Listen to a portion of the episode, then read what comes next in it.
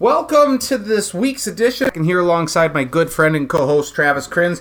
Travis, how we doing on this uh, lovely winter day in January? Normal weather, normal, normal winter weather, 25, 30 degrees, so it's good.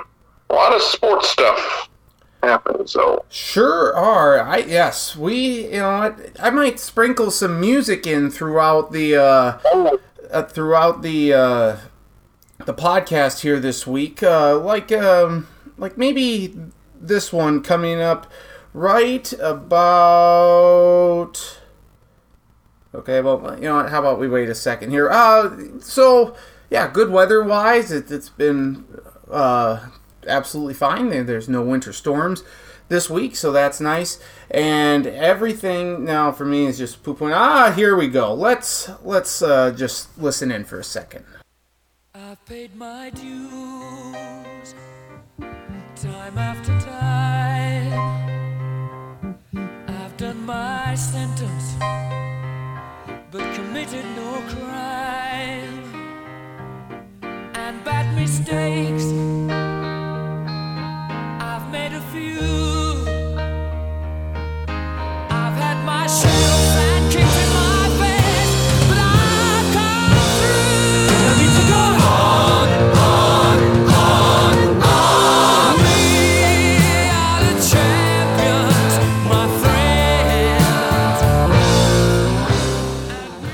The Jackrabbits are champions of FCS, national champions in the football. They destroy. I'm not going to say destroy. They beat North Dakota No, State right. fairly handedly, 45 to 21 down there in Frisco. It is the program's first ever national championship at the FCS level. I believe first program title ever.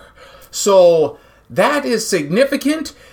I must admit, uh, you know me, I'm a bit of a, a worry wart, and so I was worried throughout this whole game, you know, leading up to the game, and then when it got to be 28 7, it's like, okay, you know what, let's not let them back in it. They give up a touchdown, it's like, oh crap. Uh, that 98, yeah, that 99 yard drive, and like, oh, let's let's hope something doesn't happen here. They get a pick later to kind of seal the deal. This is the matchup though that you wanted, and SDSU delivered in the biggest of ways. yeah. Outside of their second drive of the game, they weren't stopped ever in this game. They, I thought it'd be a little closer than this, but they just steamrolled them. And I mean, Holy Cross was the toughest game they had in the playoffs. Mm-hmm. And they just, when you get to a championship game and you want a certain team to win, it's good to see them win like that. Georgia took it to the extreme. That was boring. Yes, it was. But, um, yeah, I mean, it. North Dakota State never loses this game. They finally have. They, I mean, they they don't give up this many points. They don't lose by three, four touchdowns. They don't they don't lose like this ever to anybody. It's been since we were in college or before we were in college that they've had a game like this. So it is historic. It's the first one. No, no, nobody beats North Dakota State like that. Even the Jackrabbits, who have beaten beaten them four in a row now, they've all been close. Mm-hmm. That was complete domination. That was like if you're going to do this, do it like that. Beat the team that that's your rival. Beat the team that's won almost ten of them. Yep. And then if you're going to make it memorable, make it really, really memorable. And they did. Yes, they did. So uh, the, a few facts here, because you know, I- you you already heard, you know, the or you're hearing, oh, the excuses coming, you know, flying from Fargo about, oh, the, our team, you know, if we were full strength, it'd be a little different, and uh, Oh, maybe if uh, SDSU had Tucker Kraft, they also probably would have beaten Iowa and would have been uh, 15 and 0. yeah, yeah, I think so. So Um, hey, if uh, Mark Gronowski doesn't get hurt a year and a half ago, they probably beat was it James Madison or Sam Houston? Sam Houston. They probably beat Sam Houston, and they would have won uh, uh, two in the last three years. Yep. So that's uh, injury excuses for you. Yes, uh, and you know what? There are some Bison fans out there. Like I was at a at a party, and there was a Bison fan there, and she was very nice about it. She really didn't care a ton, but she still wants her school to win. But she wasn't obnoxious or excuse making anything like that. And I respect those Bison fans. and there are plenty of facts to go with what happened in on Sunday in Frisco. One, there is no denying the fact that NDSU has nine championships and SDSU has one. Nine is greater than one. That's a uh, that's that's a fact. It's something that SDSU should hope to aspire to become and win the the same number of championships. But for right now, it's not. NDSU has that. But SDSU handed NDSU their first ever loss in Frisco. That's a fact that can never be taken away. They've also won their first national championship game against NDSU. That can never be taken away. And at least for now, they have more championships head to head against North Coast State when these two teams play in Frisco than the Bison. That will inevitably change over time, may change next year, may change the year after, who knows. But for now, SDSU has that mark, and that's why this this win feels so good. Uh, apart from the fact that it's our first national championship in what school history, and everyone should be happy about that. The, uh, But this- the women won in Division Two, and I, I, you're right. I, yep. I guess that. Yes. Yep. And they won the WNIT last year, which I kind of I, I view as a championship as well. I don't. I don't do that. As a champ. It, it's still it's it's still very significant.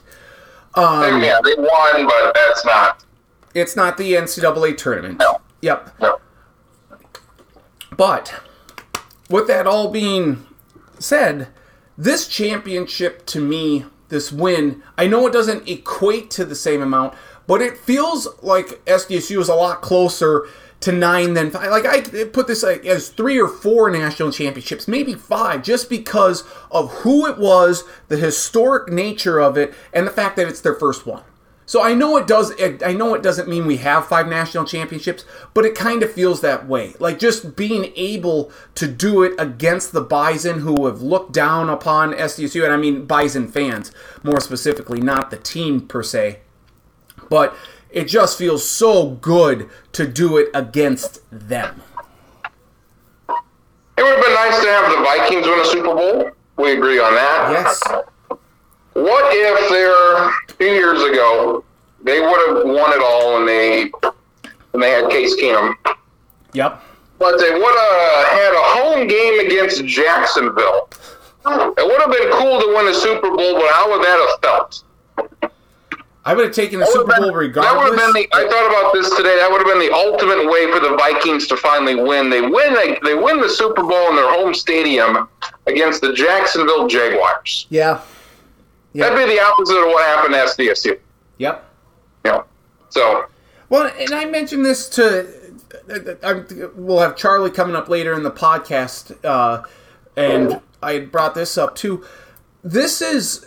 It, it's so different with SDSU beating NDSU because you can't beat your rival to win a national champion or like a, a, a championship in any professional sport because more than likely they're in you know the same division, same conference. You know, and, and Minnesota, it, they can't beat Green Bay in the Super Bowl. They can't beat uh, Philadelphia or New Orleans. You can beat them en route to the Super Bowl, but you can't necessarily do it in the Super Bowl. So that's why this is so cool that SDSU has beaten NDSU. And like I say, eventually NDSU will likely beat SDSU in Frisco. One of these. oh, let's, let's not give them anything. well, I, I would hope not, but I'm, I'm just. They got. They got to. Uh, the Bison have to get back there first. So That is so true, and SDSU, pretty much the entire team is coming back. T- apart from Tucker Kraft, it's like run it back, Jacks. Like that is really cool to me. You have, of course, like the super seniors like Reese Winkleman and some of these other guys, but the majority of this team is coming back, and that is awesome. they'll be the favorite. They'll be the number one team next year.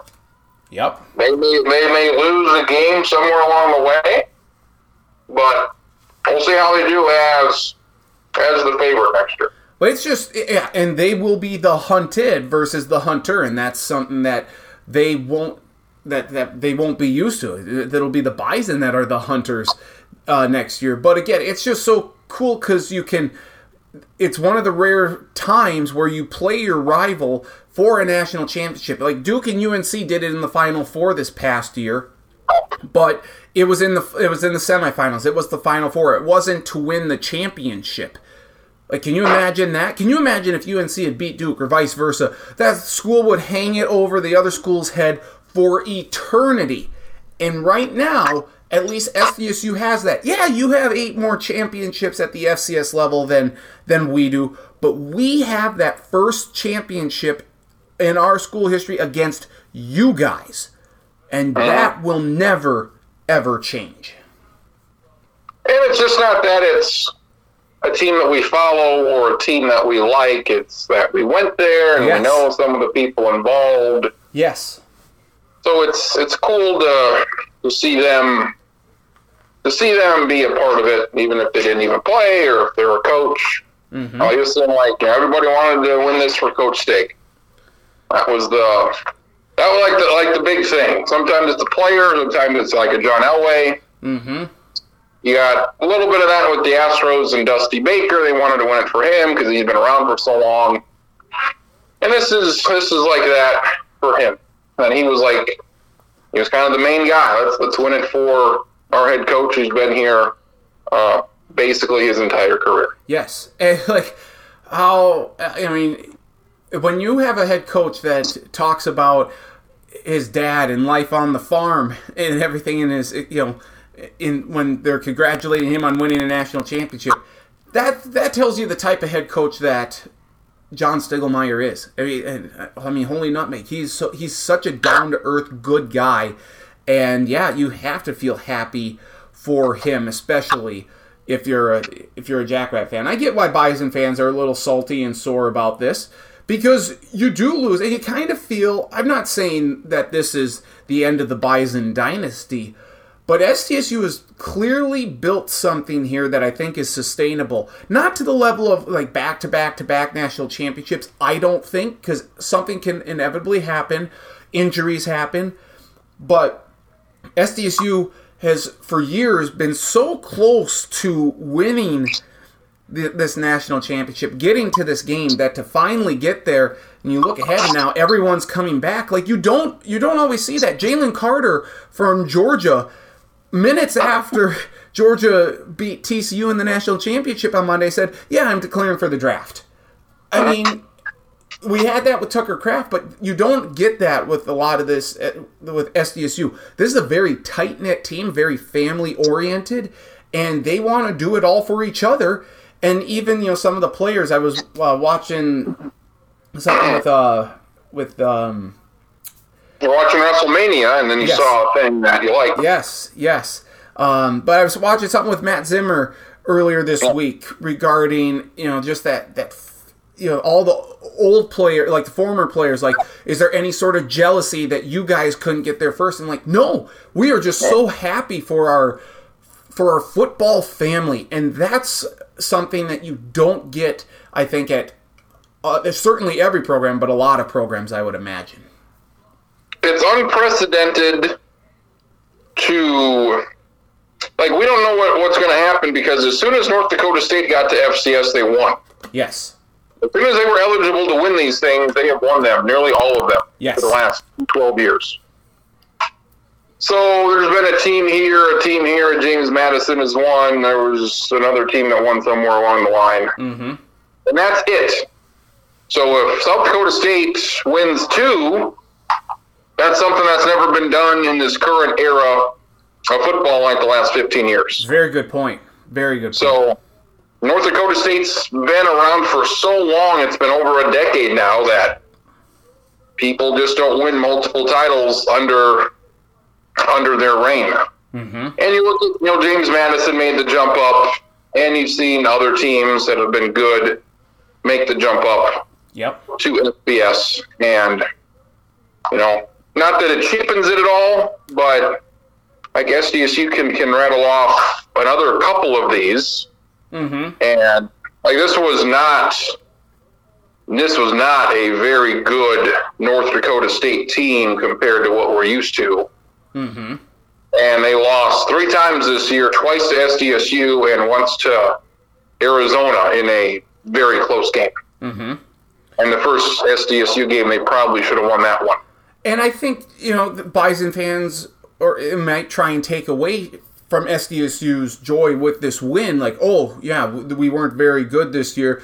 You know, you know, look at us. You know, next year. So okay, that that's fine. But you're still going to Frisco. There's still that championship pedigree that North Dakota State has. There's still the fact that they've been to Frisco time and time before and haven't lost. So you know, and I saw like someone saying, "Oh, well, you better watch out for Fargo South because we're going to invade Frisco."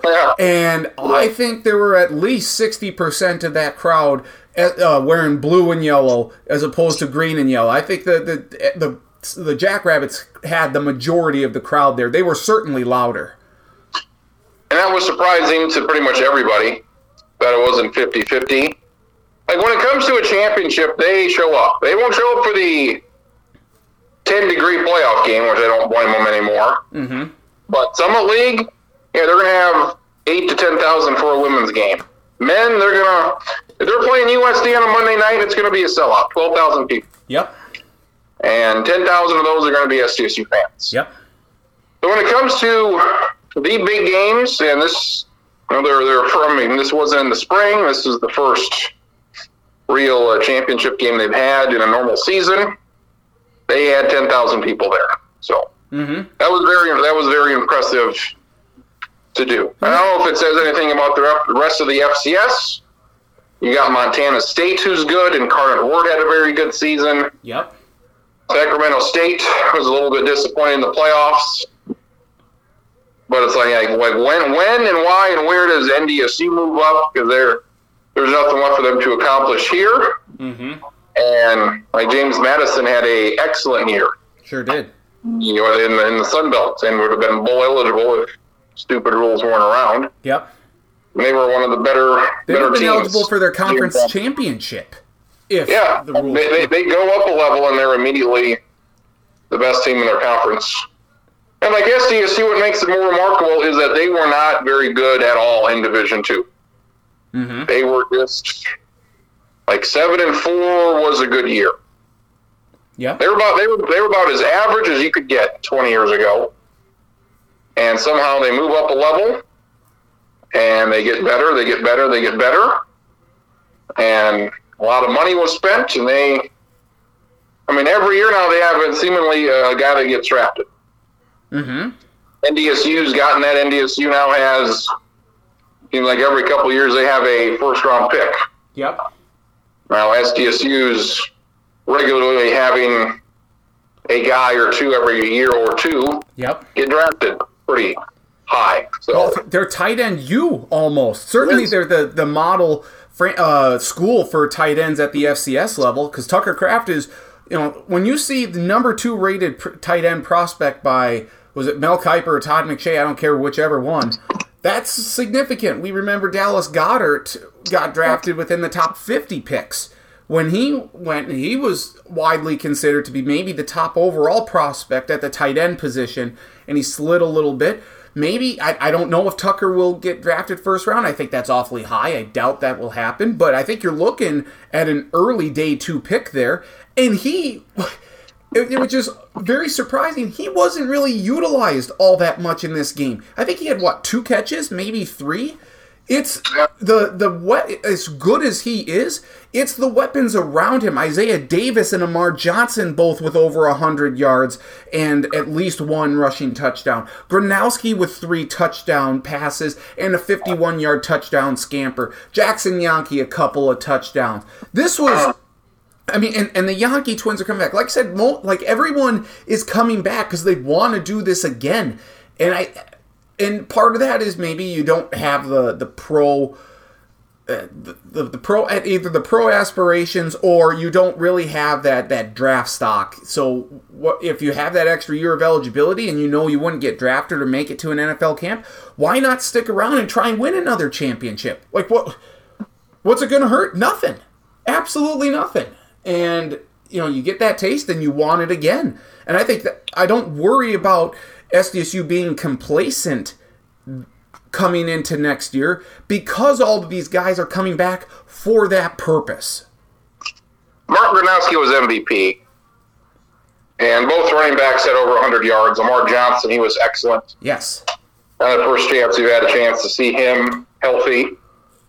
And you go from Pierre Strong and guys they've had before him to Isaiah Davis and now Lamar Johnson. I mean, he looks like he's going to be really good. Yes.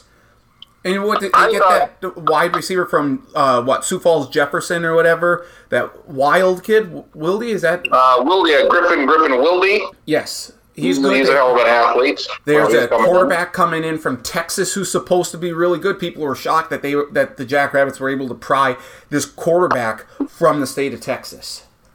I thought the MVP of this game was the offensive line. Yes. Yep. Six of five hogs. You know, Gronowski's a running quarterback, and I mean these running backs had so much time, so much space. You get a third and seven with Amar Johnson, and he da- and he runs for 18 yards. Like who who decides? Hey, we're gonna run it here on a third and seven.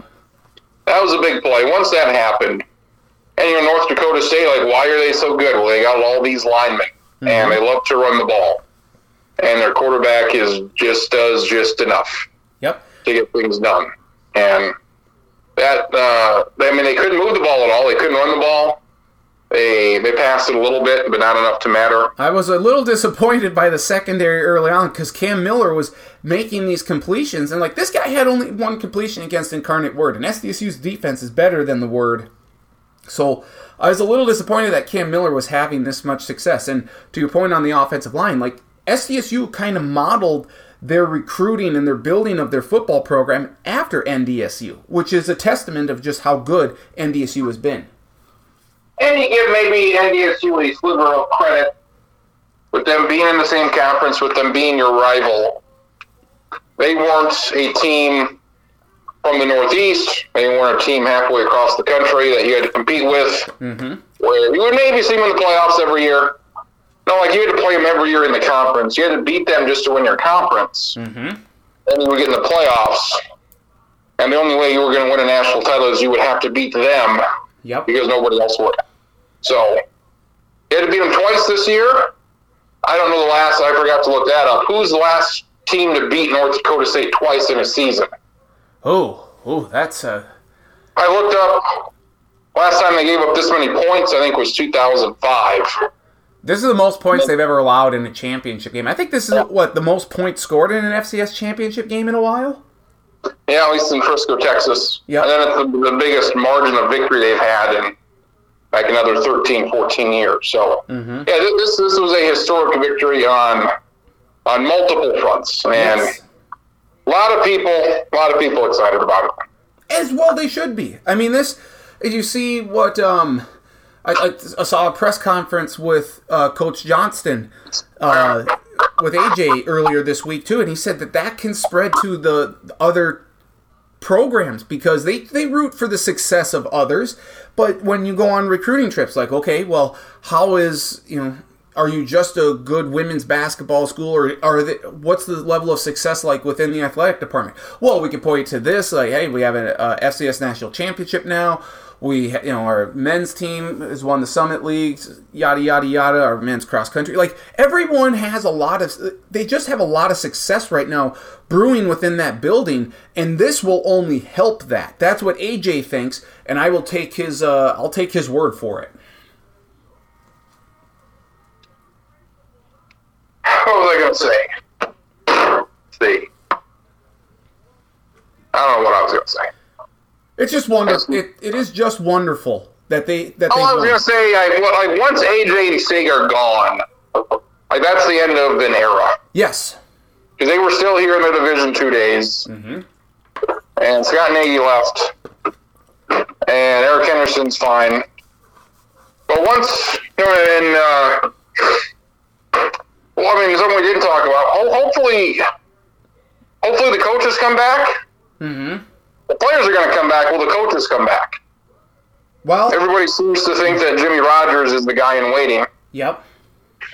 And Stig is 65 years old. I And I would say if, if they win it next year, he'll probably call it a day. I would agree. I think he comes back for at least one more year. Because, you know, this, this is pretty fun. We could probably do this again. Yep. We got a really good shot to win another one. May as well win another one. Can you imagine if they can keep both Lujan and I mean, they lost their wide receiver coach to USD this week. Uh, Davis, uh, he he's going to be their offensive coordinator, and that sucks because you're losing another good guy. You lost Jason Eck last year to to Idaho, but if you could keep Lujan and Rogers together, both of these guys are young and they they know the program inside and out. Like that would be huge if if you pass the reins down, if they can just hold off. I mean, Lujan is the youngest coordinator, I think, at the FCS level, one of them, and you know certainly one of the youngest coordinators at in, in college football. What he's only 26, 27? and Jimmy Rogers is our age, and you know for them uh, that was the big question mark going into this year. I think it wasn't the players; it was okay. You've lost your offensive coordinator and your defensive coordinator. How are these first-time coordinators going to handle everything? And they were spectacular all year long.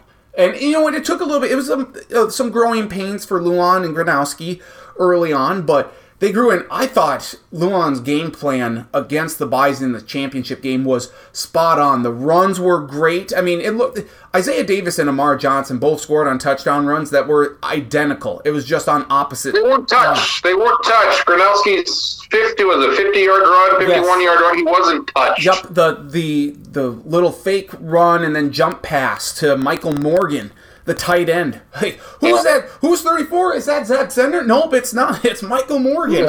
Um, that was great. So they mixed in the, the the trick plays and they worked to perfection for the most part. This was as as great of a game plan and execution of a game plan offensively as I can ever recall. Certainly from SDSU standpoint, but in a national championship game of that magnitude, it was practically flawless. And let's hypothetically say Jimmy Rogers leaves and he goes somewhere else to be a defensive coordinator at a higher level team, mm-hmm. maybe on the West Coast. Um, maybe he spends a year there and they call him back and say, "Hey, you want to be our head coach now?" Maybe that would be better, better for him just to get that experience at a higher level. Sure. Say, hey, let's go be be the defensive coordinator at a Pac-12 school. And don't you think he would do that in a heartbeat? If he left, he would come back to to be named Yeah. head coach. I think so. And then you come back and oh, I can take over the best FCS team. Yeah, I could probably do that. Spend you know a few years there, and if you're successful, then you can maybe become the head coach at, at the FBS level. Mm-hmm.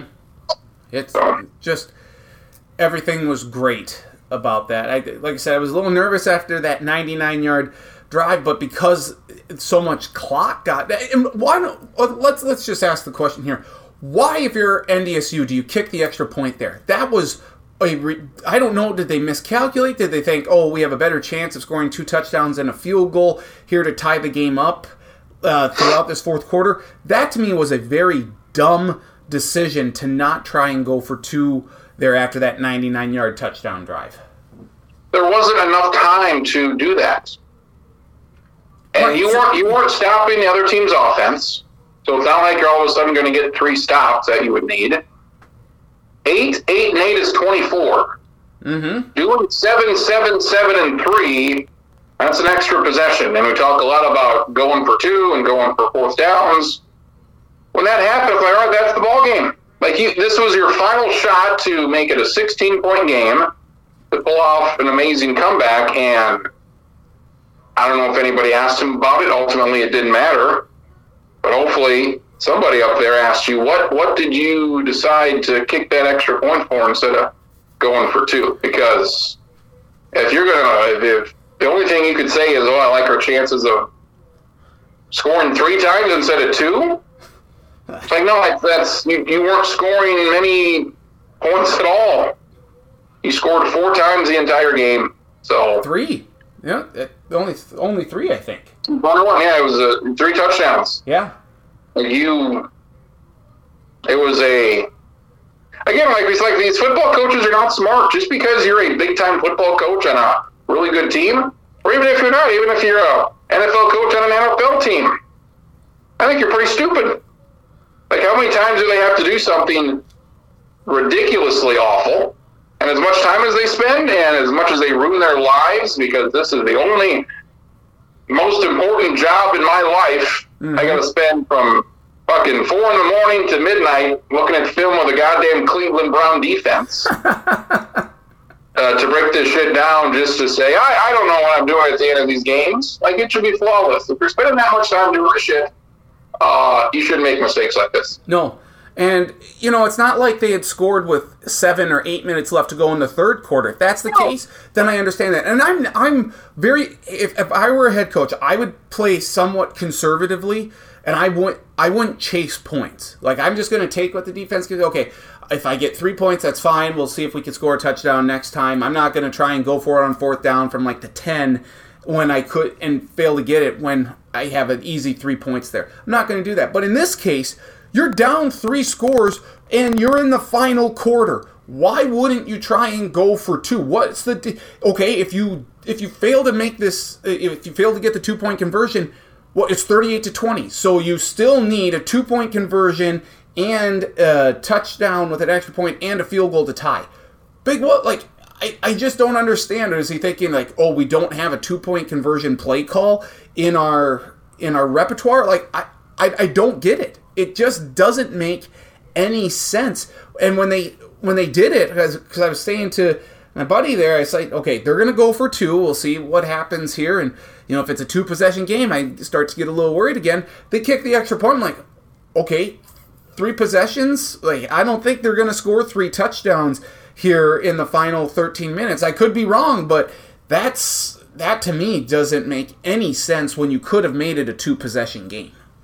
Also, something that didn't make sense to pretty much anybody was why this game was on a Sunday at 1 o'clock. Dumb, just dumb. Um, like week 18, there wasn't. Honestly, to me, there really wasn't a whole lot at stake with a lot of these NFL games. No, Like the, the Giants sat their guys. It was a very important game for the Eagles, and it turns out they didn't even need to win because Dallas shit the bed so fierce. yes they did. But that was at, that was at 4:25. That was still two and a half hours before kickoff of the And FCS. then you had a bunch of AFC, like with the seven seed, it's like, all right, what nine and eight teams going to get in? Yep. It's just every, every when, when when baseball has done this, it seems like it's kind of worked, even though I don't like it. It's like the Phillies got to the World Series as a six seed, and it's brought, I guess, some excitement and upsets to baseball. Mm-hmm. When it comes to football, no, the, these seven seeds never win. These seven seeds are awful, and it's it's it's unnecessary. I mean, the Vikings. You mean you aren't excited for Skylar Thompson going up to Buffalo this I weekend? mean, like it's it's it, you know Miami had a nice year. Their quarterback's hurt. We don't need to see the Dolphins in the playoffs. They're just not good enough, especially right now, Mhm. uh, to be deserving of that. And if New England would have got in, it's like yeah, they're kind of so so. And that I I Vikings Bears game was a preseason game. Yeah, I'd rather have Pittsburgh. Pittsburgh, out of those three teams, is currently constructed right now, would have the best chance to win a game. And also on the NFC side, it's the uh, Detroit Lions who are playing pretty good. Mhm. Sure we'll talk more about that in a second. Yes, we will. But really, that was uh, the ESPN decision, one o'clock on Sunday. Terrible. They just over a million viewers, a million seventy thousand viewers is what it was, which is a little bit lower than what it usually is on a Saturday on ESPN. Don't you think that the majority of that, if you're going to take away from any team, it was probably taken Yeah. away from the Vikings? Yeah, and it was good that the Vikings game really didn't matter Yep. because you watch that for an hour, you're like, all right, hey, they might actually win a game by a couple touchdowns. And they did.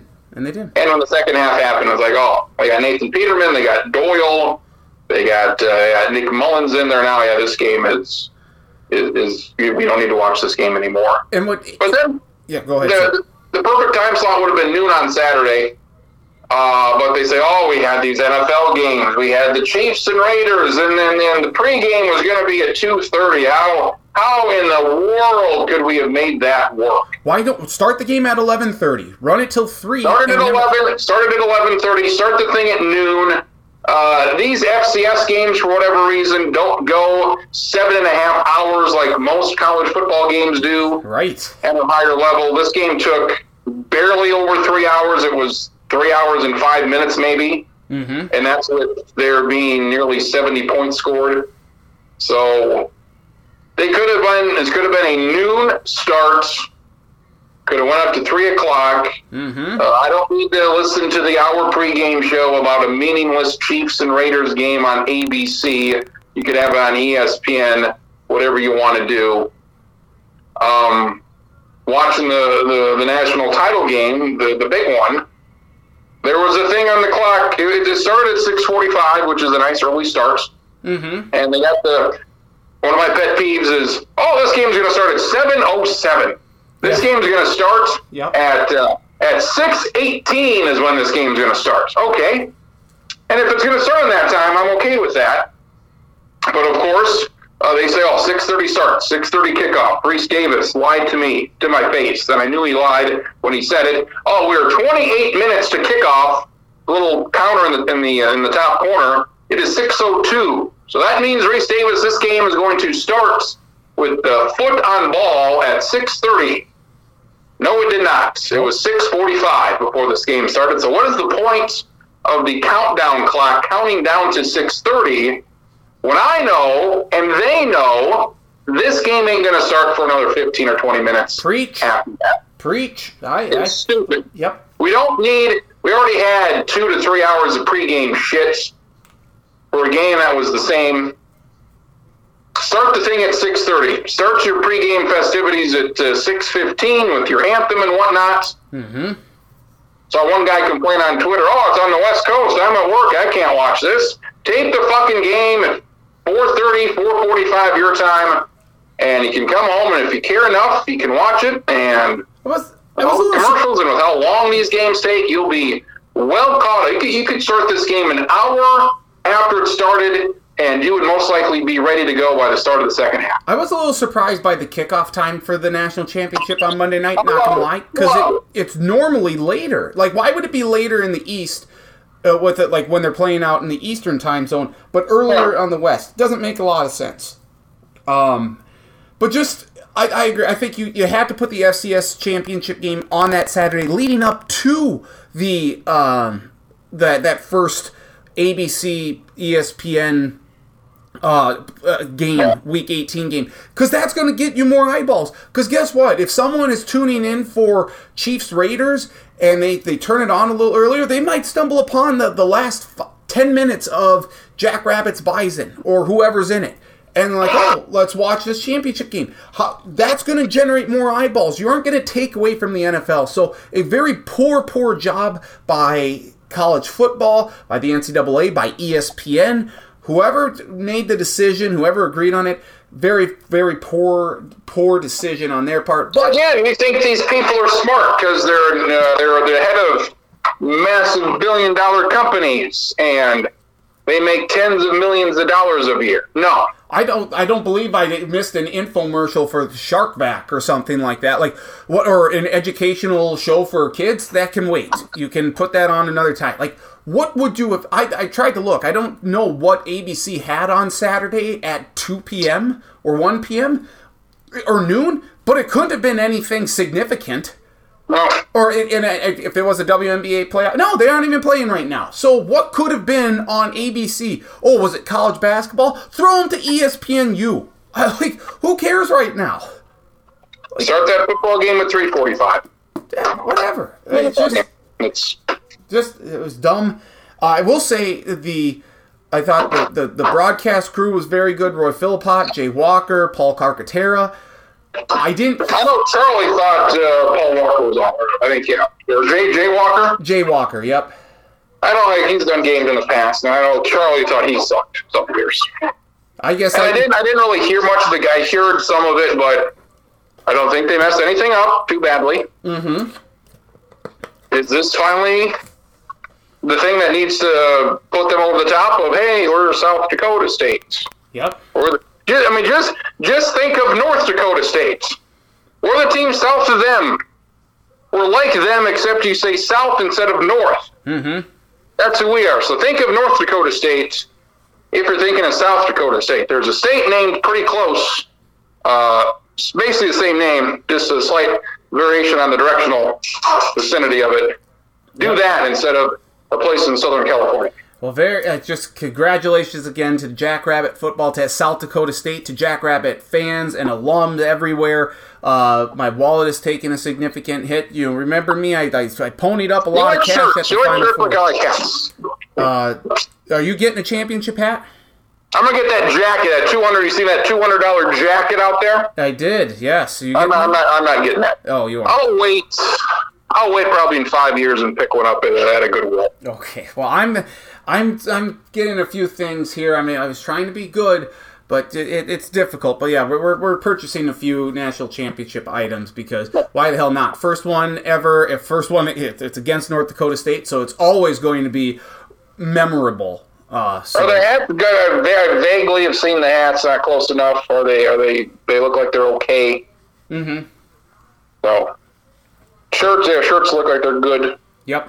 So awesome job. Very, we're just ecstatic for the Jackrabbits here. And uh, again, Georgia beats TCU sixty-five to seven in the uh, CFP national championship on Monday night. Any thoughts on that? I mean, Georgia Stetson Bennett, four touchdowns in the first half, two passing, two rushing, six total touchdowns in the game. He was fantastic. TCU never had a prayer. You feel like you, you you fear that this might happen, and it did. Yep. And I went to bed and it was like 45 7. And then I wake up and it was like 65 points. My heavens. Five So, touchdowns I- and a field goal in the first half for Georgia. That's pretty efficient. Yeah. But TCU, like, they didn't run the ball very often. Whenever they did, I thought they ran, they ran the ball pretty good. Yep. And they tried to pass and they just couldn't. They had one long pass to kind of get them going and set up their touchdown. But I did think when Like they Matt- made it 17-7, I'm like, okay, TCU's got Yeah. a chance here. And then immediately Georgia just marched down the field and scored. It was just never a contest after that. no. My Max Duggan really didn't run like he's known to do. And if he wasn't going to run, that wasn't good. Well, you're starting running backs out too, so that's that's not good. What, what, what I didn't like is people were like, "Oh yeah, this was uh, bound to happen." It's like, well, if we knew that, then everybody would have bet Georgia minus thirteen to cover the spread easily because they won by fifty some points. Like, well, that's not the way sports work. Like, yeah, I mean, that's. I thought Michigan was going to beat TCU, and that didn't happen. And uh, things don't happen in sports exactly like you expect. I I hope that SDSU would blow out NDSU, and they did. Mm-hmm. That was a nice little surprise. But for people to act like, well, of course, Georgia is so great, and they are, and you know, TCU is a good. I mean, well, then you know, I mean, some people did pick TCU to win this game, Mm-hmm. and you know, this happened. Good for Georgia. Uh, what is what next is next year the last year this this four team Yes. fiasco? Yep. So, so I'm interested to see. Okay, um, Alabama. Where, where do where do they fit in? They're probably some people are saying, oh, they'll, they'll they'll never miss the playoff again. Well, of course they will because at some point they won't be a top ten team every year. So I mean, Alabama will have a new quarterback. How do they stay alive? They have not have have had to had an SEC team like this to contend with. Mm-hmm. Auburn has had good years here and there, and, and LSU has had a good year here and there, but they haven't been able to sustain it for that long. So you see what happens to North Dakota State, and you kind of see what happens to Alabama, and those two runs have kind of happened at the same time. Mm-hmm. We'll see what uh, what happens going forward. But you just feel like you know Georgia is a level or two above of everybody else. And like when these games are played, Ohio State does well. I mean, they very easily could have beat Georgia. And you feel like you know it's Michigan's maybe a step behind because they lose to TCU, and then TCU gets blown away. So it feels like the, the, that that top team in college football is just so much better. Yes. Like what, what LSU did a couple years ago to, to Clemson, uh, when Clemson beat the hell out of Alabama a few years ago. Mm-hmm. Like that number one team is just really, really good, and nobody can really beat them. Yep, and I feel like Georgia is taking that mantle from Alabama at least for now. I got to put Georgia in the in the CFP next year. I'm not even going to question At Michigan, I'm kind of floating back and forth with. Uh, USC, I'm definitely putting in. And then uh, it, it's kind of up for grabs. I- Like I say, Michigan's in there. I like LSU potentially to make a run. Notre Dame because now they have the punchable Sam Hartman. That's uh, Marcus Traxler's words. He's very punchable. Uh, Yeah, he, he hates him for some reason. maybe another Pac-12 team. I think the Pac-12 is going to be the best conference in the country next year. Hold your ass, hold your ass. No. My heavens. I, I do. I think Dorian Thompson Robinson is coming back to UCLA. USC under the second year under Lincoln Riley. Bo Nix coming back to Oregon. Uh, Michael Penix Jr. from Washington. Utah's getting Cam Rising back. You have five very solid teams. Now, hopefully, they don't cannibalize on one another, but I think there's a very strong chance that you could have two teams from the Pac 12 uh, make the playoff next year. We need to see how it all pans out, but I, I just putting uh, like Oregon in that that mix with the LSU, Notre Dame, Michigan as one of those teams that can uh, make the college football playoff. I had UNC in there for a little bit. I take it that out. Nope, I'm not doing it. Can't do it anymore. Um, but if The only team I feel confident in, I'm sure this will sound, this doesn't sound dumb, but it may end up being stupid. Only team I find I uh, am confident in is Michigan. yeah, We'll see if uh, Harbaugh comes back. Uh, that I But- think is, that's what's holding me back right now because you have the quarterback, you have your running back coming back. I Michigan's going to be very good next year. And Michigan again does not play anybody significant. They're, I think they're at Penn State and uh, At Minnesota, I think. They host Ohio State this year. Uh, I really like their quarterback. Mm-hmm. Uh, Blake Corum, the running back, is going to be back, Yep. so I like that. Yep. Ohio State, who's who's your quarterback going to be? Exactly. Uh, Alabama, right? We saw a little bit about their quarterback, I believe, and he was okay. You know, Alabama. I don't know if Alabama's good enough all around anymore, especially on defense, just to have an AJ McCarron at quarterback. Did you see David Pollack's comment about Georgia carrying the mantle now for college football? And he said it right to Nick Saban, and Nick. Saban looked like he wanted to be anywhere but there, and just like, oh crap, he's right. Yeah, yeah. So I mean, you know, Ohio State, who the quarterback's going to be? Alabama, how's your quarterback going to be? Uh, we'll see if there's any surprises out there. I'm sure there will be. No, USC, that defense has just got to get better. They were so close from making it, but Jesus Christ, that defense.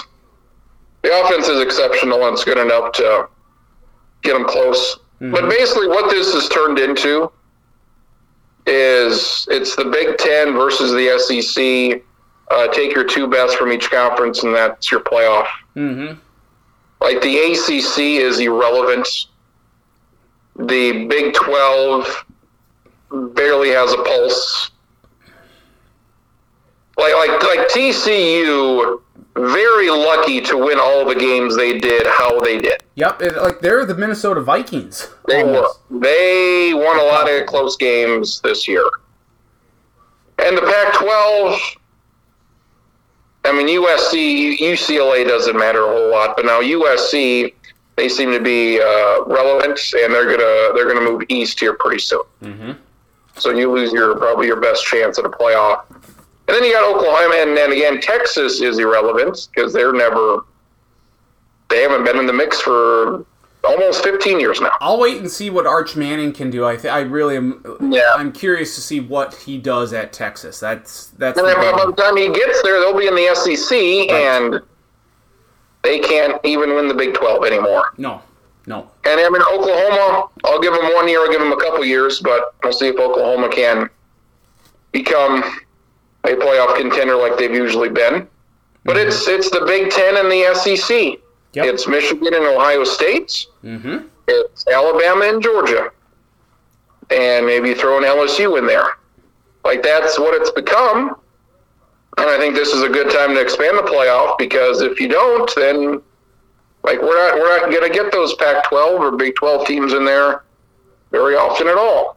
Don't- And if we do, they're going to get absolutely smashed, like they have. So, Mhm.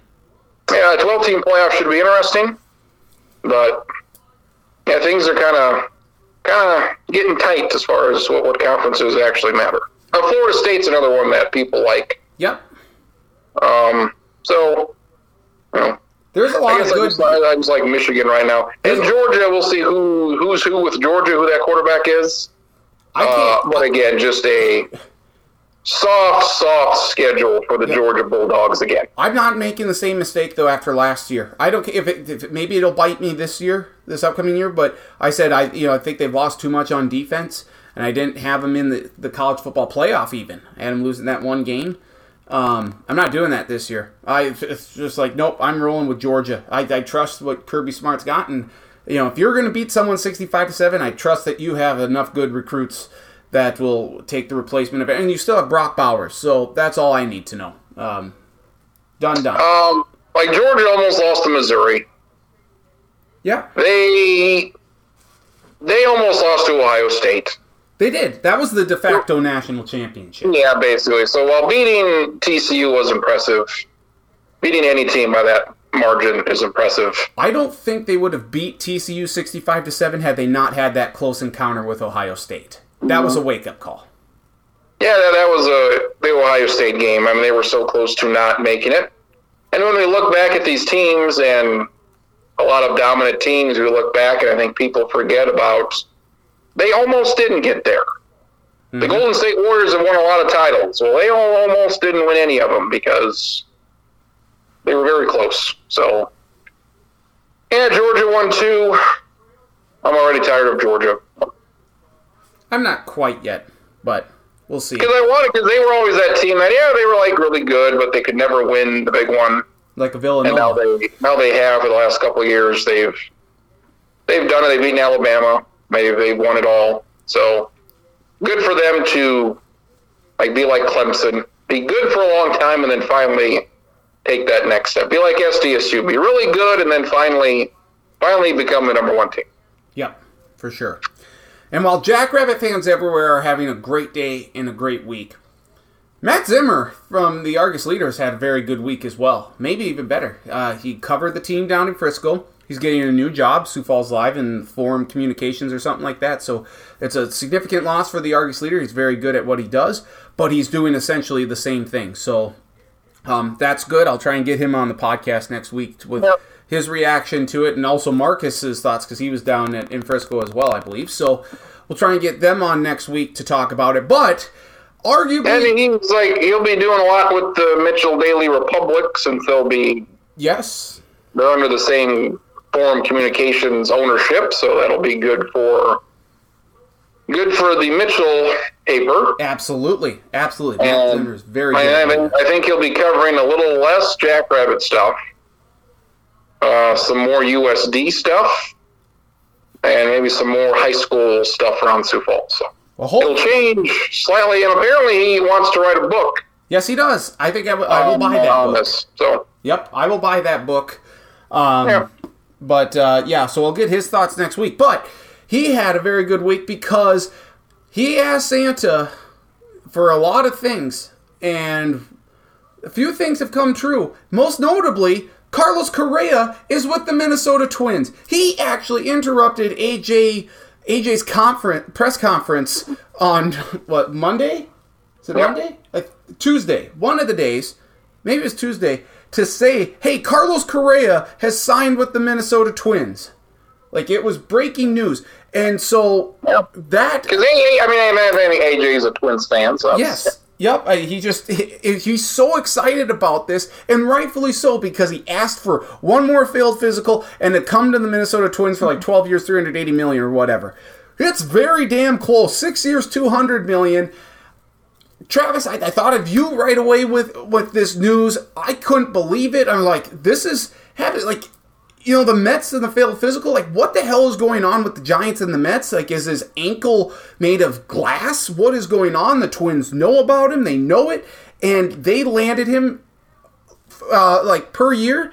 It's 30, 30 plus million per year, but it's a little you know fewer years, and they get a great player. In the end, it's like a boomerang. He just was, you know, going across country on the tour, and now he's back with Minnesota. We talked about this a few weeks ago about this possibility and just the whole saga regarding Carlos Correa, and have we ever seen anything like it? Well, I'm going to ask the same question again. What do you make of all this, and have we seen anything like it with him truly coming back? No, and it's really good news for the Twins. I, I like I twelve years and three hundred some millions just ridiculous. I'm not giving that to anybody. I'm not giving it to Mike Trout. I'm probably not giving it to Babe Ruth. I'm not giving it to anybody who's ever lived and played sports.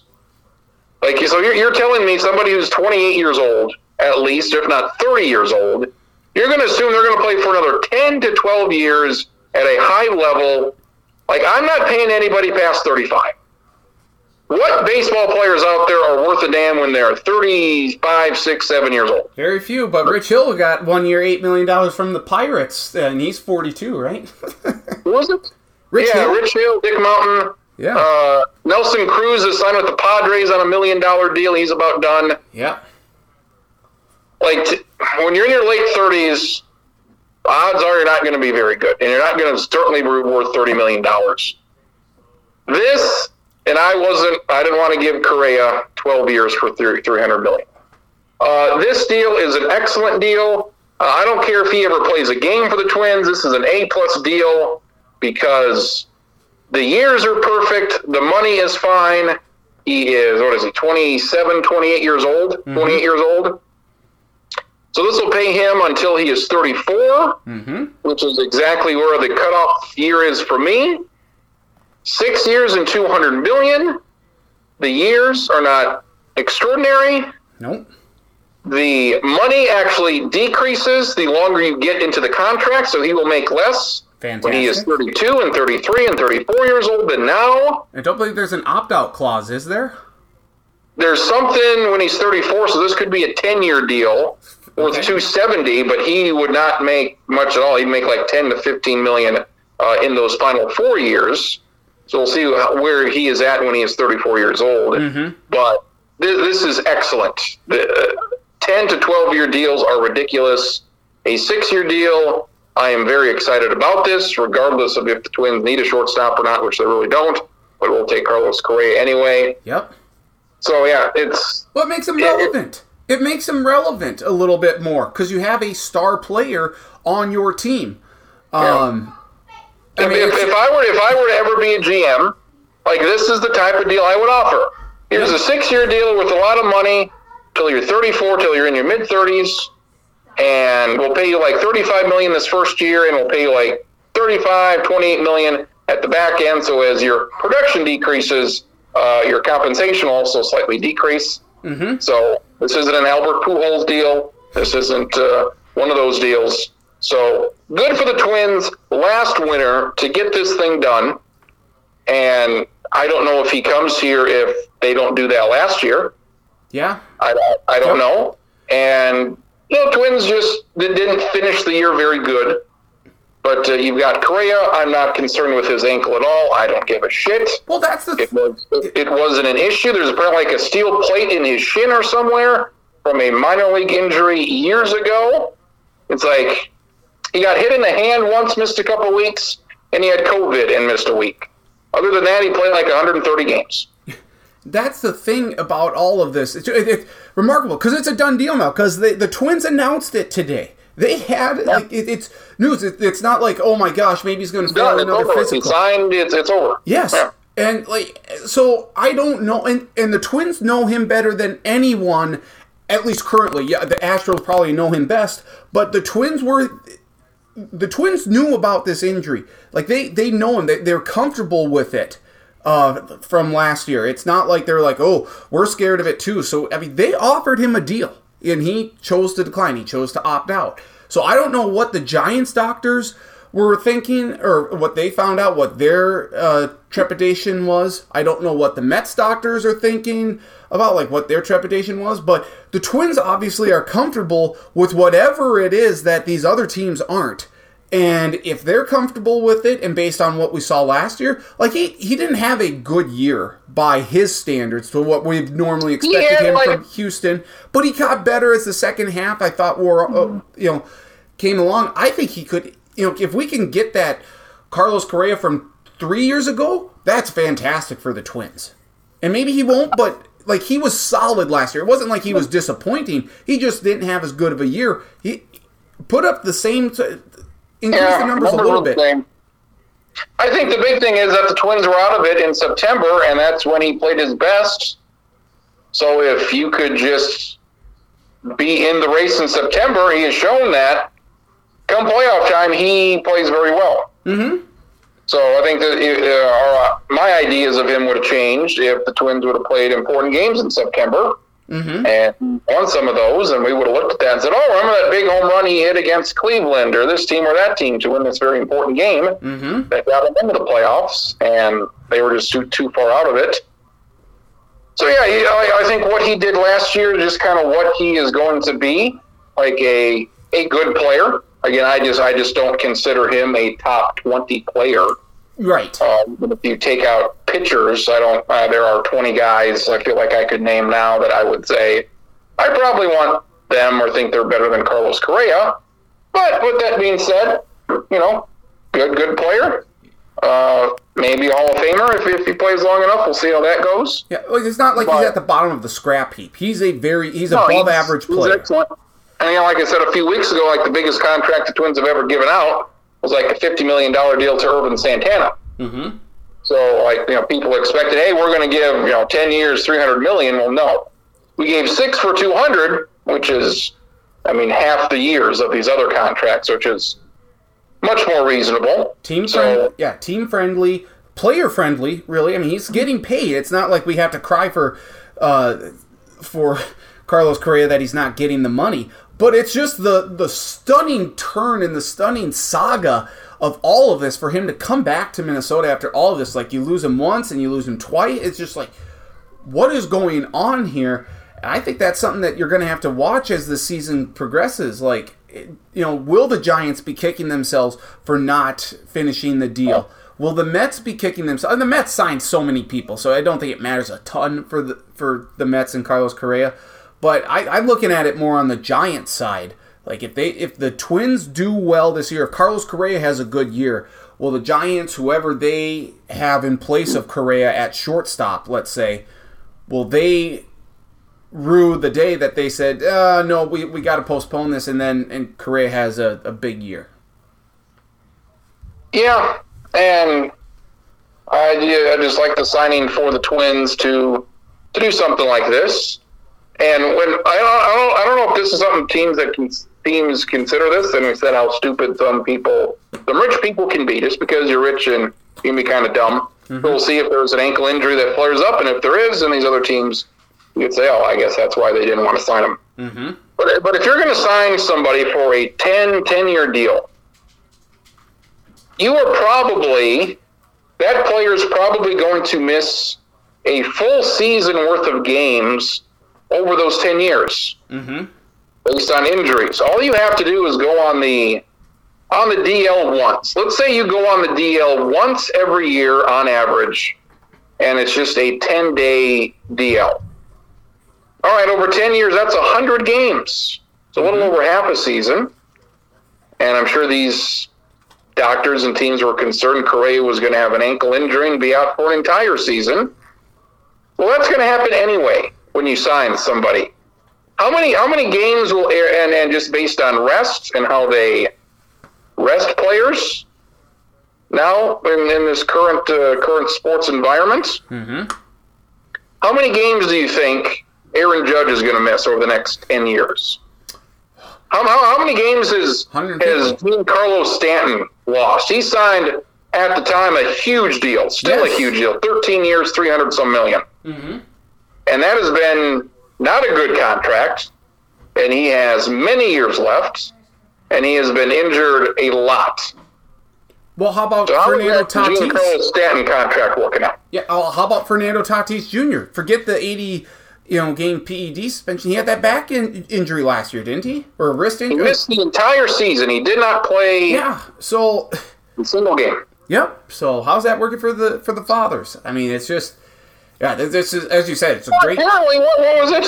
Yeah, the Padres wanted to give Correa like 14 years.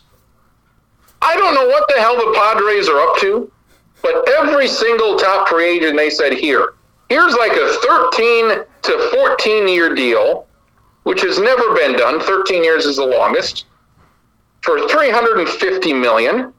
From Aaron Judge to Trea Turner, they got Xander Bogaerts to to Correa to whoever, and they got Juan Soto. And I like aggressiveness, but like, what are you doing? I don't know. Well, you're you're offering like, how are you going to pay these guys? You already got Manny Machado. He could opt out in a couple years. You've got Tatis. You've got Juan Soto. Do you want to sign him? You wanted to sign Aaron Judge and everybody else. They don't have Eric Hosmer anymore. He's with the Cubs. Oh.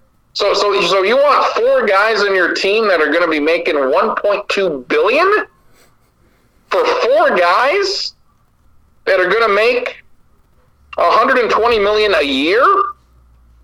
I don't know what the hell the Padres are doing, but um, you know, Twins they bring pretty much everybody back. A couple changes here and there. Mm-hmm. I'm excited about their infield. They got Royce Lewis, who'll probably be probably be around in the second half of the year.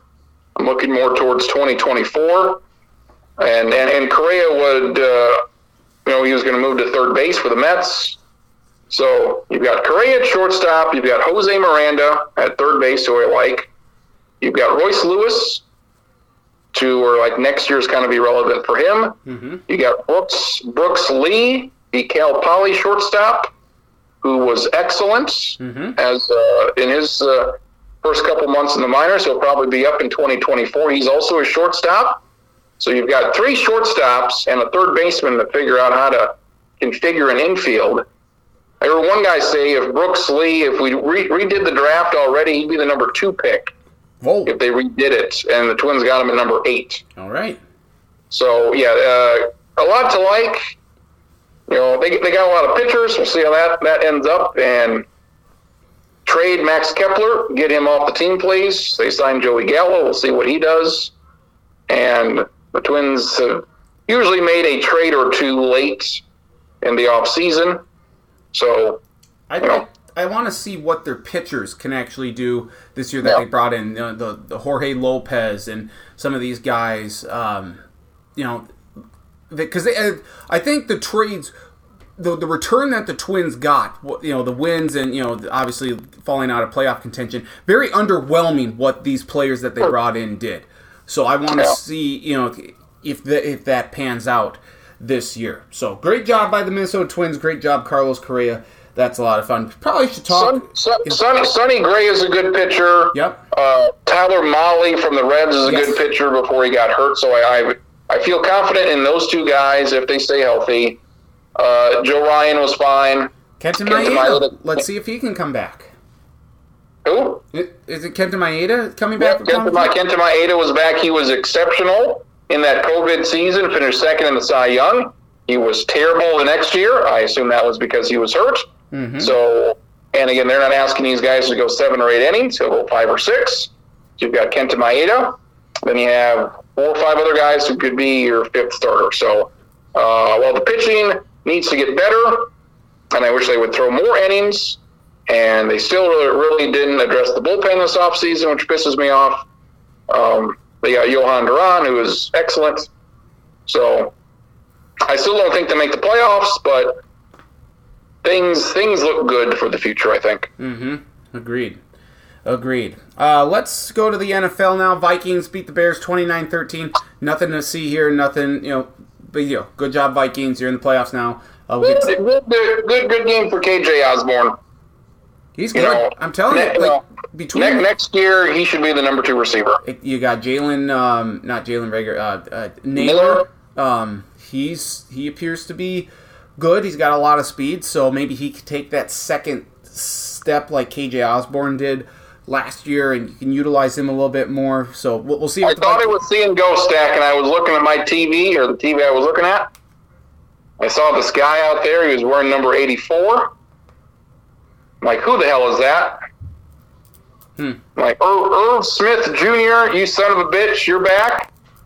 i Like, all right, Irv, welcome back to this team. Well, that might be good given the offensive line injuries, and we'll talk about the NFL playoff picture here in a in a moment. But there were four games of significance last week. Two stand out more than the others.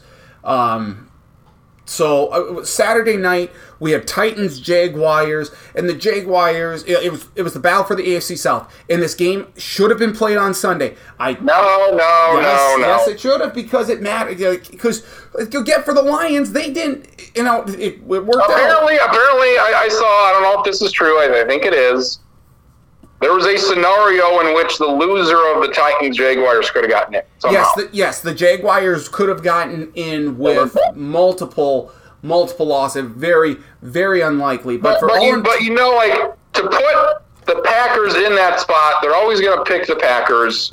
I would flip the I don't, I don't think this was Rodgers' last game, but if it was, obviously that just adds to it. Mm-hmm. And it ended up being a great night for folks that wanted to see the Packers lose. And I'll get to that because that was like the second best, or that's Yes. the second most important game. But the Jaguars, they beat Tennessee. Trevor Lawrence and the offense didn't look very good. Josh Dobbs, I, I don't know if Josh Dobbs is the future at Tennessee for quarterback. I mean, obviously, if you think if you're going to take him off of, off off the practice squad and play him eight days later, like they did against the Cowboys, and you know just say like, hey, we're going to try this and and see if it works. Um, and then he plays. How, how, how bad is Malik Willis? Well, that's what I'm saying. Like that's that that tells me all I need to know about Malik Willis or where he's at. So I don't know where Josh Dobbs stands as you know like his future in Tennessee. He didn't play terrible. He was he was fine in the first half. The Jaguars defense came to play in the second half. That forced fumble and the re- the recovery by Josh Allen. I'm going to tell you right now, Crins, because that was the that was ultimately the the winner. And then uh, Dobbs made a bad pass on fourth down, way short of the sticks. You, you can't do that. You have to know that um, at that stage in the game. But this Jaguars Chargers game on Saturday night is so intriguing to me. I'm going to say arguably it's probably maybe the best game of the weekend because you have the young quarterbacks, Justin Herbert for the Chargers against Trevor Lawrence for the Jaguars. Dare I say that the winner of this game it would not surprise me at all.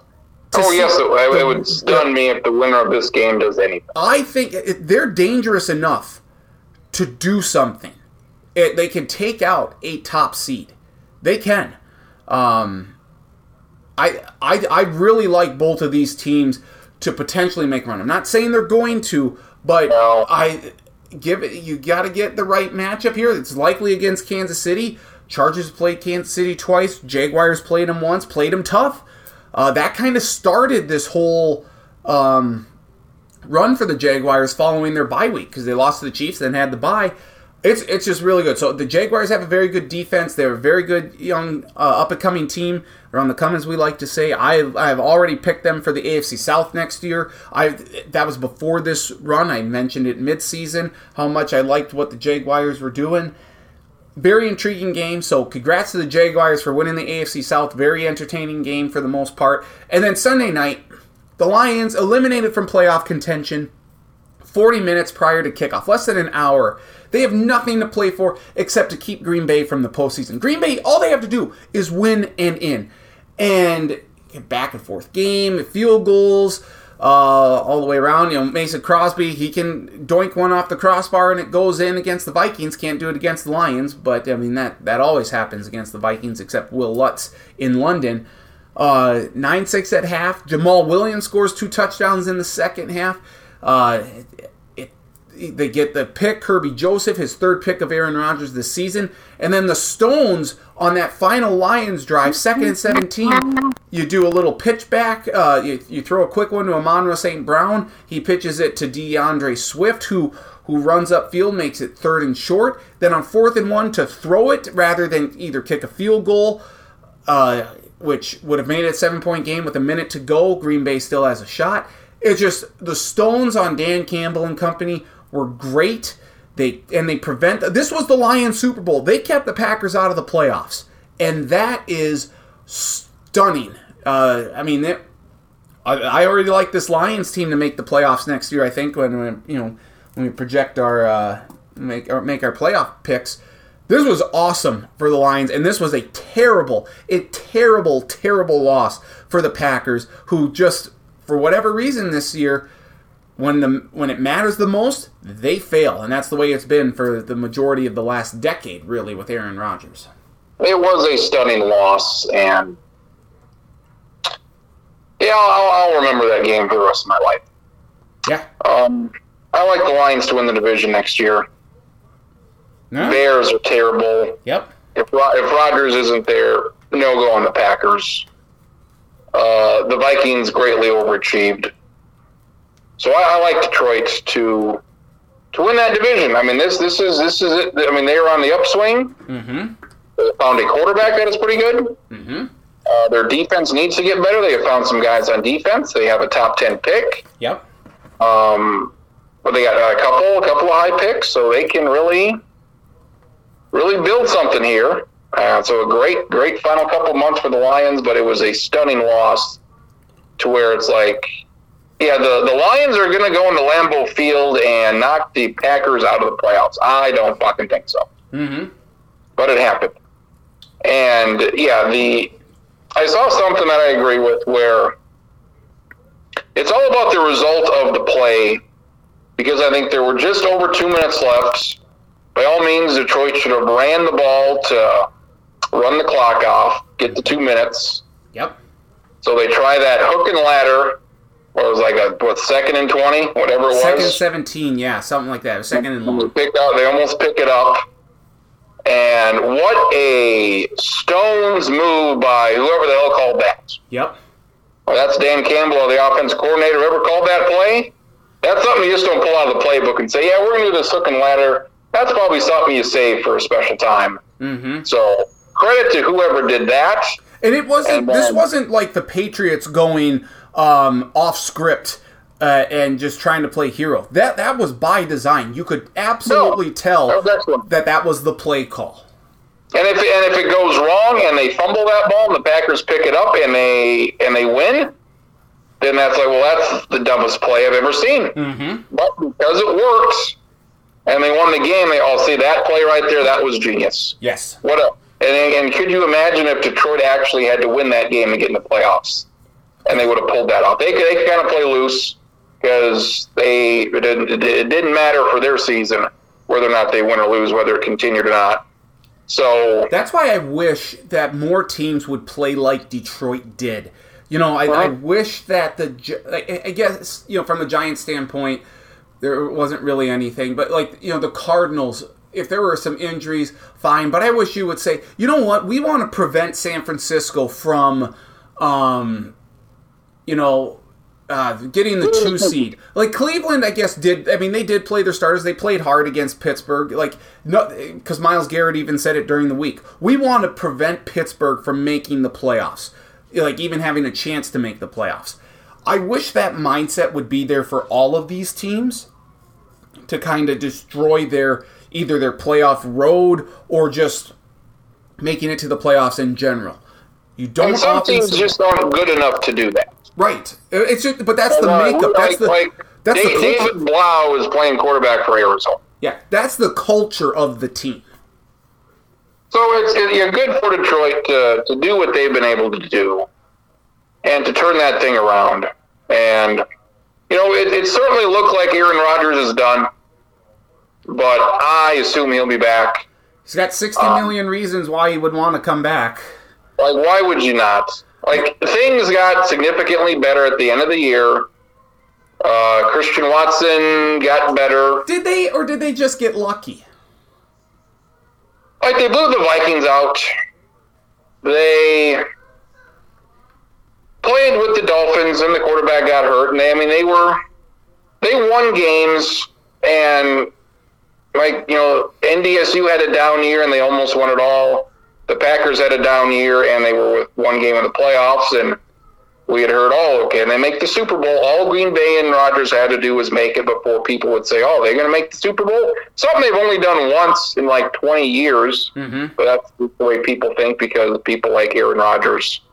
But I'll give him the benefit of the doubt. And he had some terrible, terrible throws in that game. Terrible throws all year. Mm-hmm. I assume that had to be his thumb. They say he hurt his thumb and wrist during that game too. Yep. So I have to assume that is why, because we are not accustomed to seeing Aaron Rodgers play that poorly. Well, don't you think too? It's part of the weapons that he has. Like it's not. Uh, it, But some of those, like some of those throws don't matter because, like, they just nowhere close to anybody. right. So if that's the thumb, so I just assume all right, that's your thumb. And if and if Christian Watson catches the first pass on the first play of the season, Yep. They might beat the Vikings. Yep. and uh, they might be in the playoffs. And that game versus Detroit would not have been diddly poo. So that's how close they came to to making and not making the playoffs. Yep. So I, for for his sake, I would come back a lot of money, and and if and I think he'll be with Green Bay. I, I agree with that. I, I do think, though, there are se- several factors here. One, it sounds like Allen Lazard isn't going to come back. So that's another wide receiver who you made into a one this year. And he didn't have a great season. He was injured. He's not, he's no Davante Adams. But if he leaves, that's just another weapon. Like, who knows if Randall Cobb's coming back? You saw him and Rodgers walk off the field and into the tunnel, and it, you know Rodgers apparently didn't even want to exchange a jersey with. I think it was Jameson Williams, the rookie wide receiver for Detroit. He's like, no, I'm going to keep this one. Um, he had a long embrace with David Bakhtiari, I guess. Like, and and who knows? This is all for theatrics more than likely for Aaron Rodgers. But there is there were some things that he's done differently this time around as opposed to others. And I don't truthfully, I don't think he cares about the money.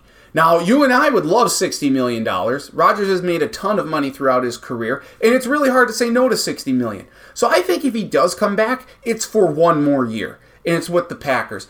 But, but, but, but, I think, again, I think I mentioned this last week, the bold prediction. Maybe I did, maybe I didn't. Oh, I think I was saving this one for you.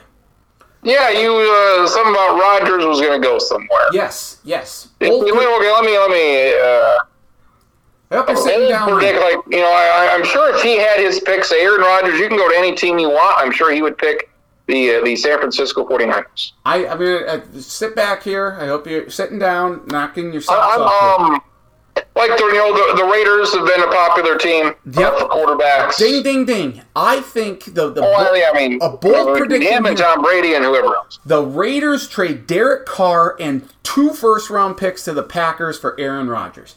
Reunite him with Davante Adams. That is one of my bold predictions for this offseason. The other one, uh, not really as much. Maybe I mentioned Brock Purdy going to be the starter next year for the Niners. That's my Should be. uh, Trey Lance off the I, team. I was thinking about this. Like, he's making less than a million dollars these Mm-hmm. next two years, and then in, in, in year four he'll make 1.1 million. Yeah. To get a quarterback who is just as good as Jimmy Garoppolo, And Trey Lance. what, what, and significantly better than Fargo's best. What's Jimmy Garoppolo making? Twenty some million, probably. Yep. Pro- uh, yeah. Well, I think there was like incentives and stuff in there. So yeah, well, it's a seven-year deal this year, but in years past he had made he Yeah. had made some money. Yep. So to have your quarterback make essentially play for free, Mm-hmm. a million dollars, less than that, and to have all of these guys that San Francisco has, they have a real shot to be really good for a long time. Yes. With you know all pros up and down the roster, Christian McCaffrey, Trent Williams, Bosa, Kittle, all the guys, all the guys that they've got, Deebo Samuel, all these guys that are gonna that are gonna have to pay them more. So to not pay your quarterback for three years is extremely helpful. San Francisco really didn't beat anybody this year. They got their they lost a lot by to, to Kansas City. Mm-hmm.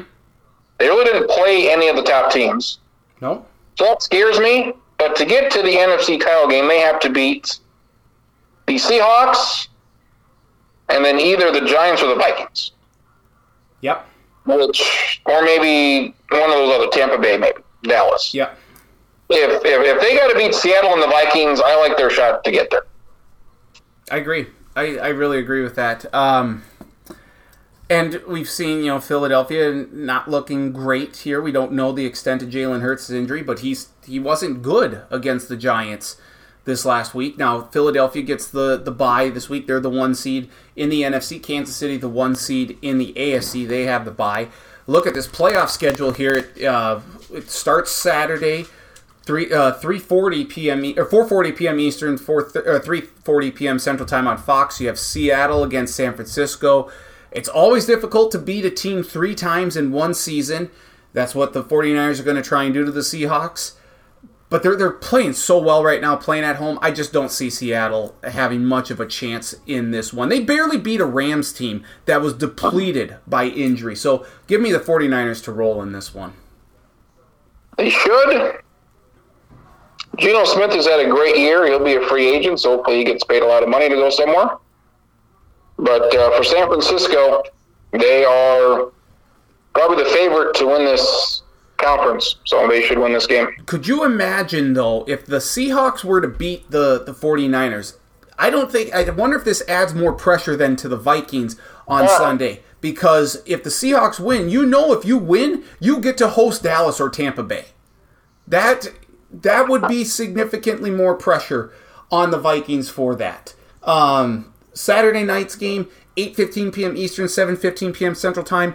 AFC playoff matchup: five-seeded Chargers against the four-seeded Jaguars. Again, I think this is the most intriguing of the the games this weekend because you have the two young quarterbacks. I like the Chargers defense a little bit more. I think Rashawn Slater may be coming back. Uh, I get that they haven't made neither team has made the playoffs yet with their quarterback. Uh, so that's not an advantage to one or the other.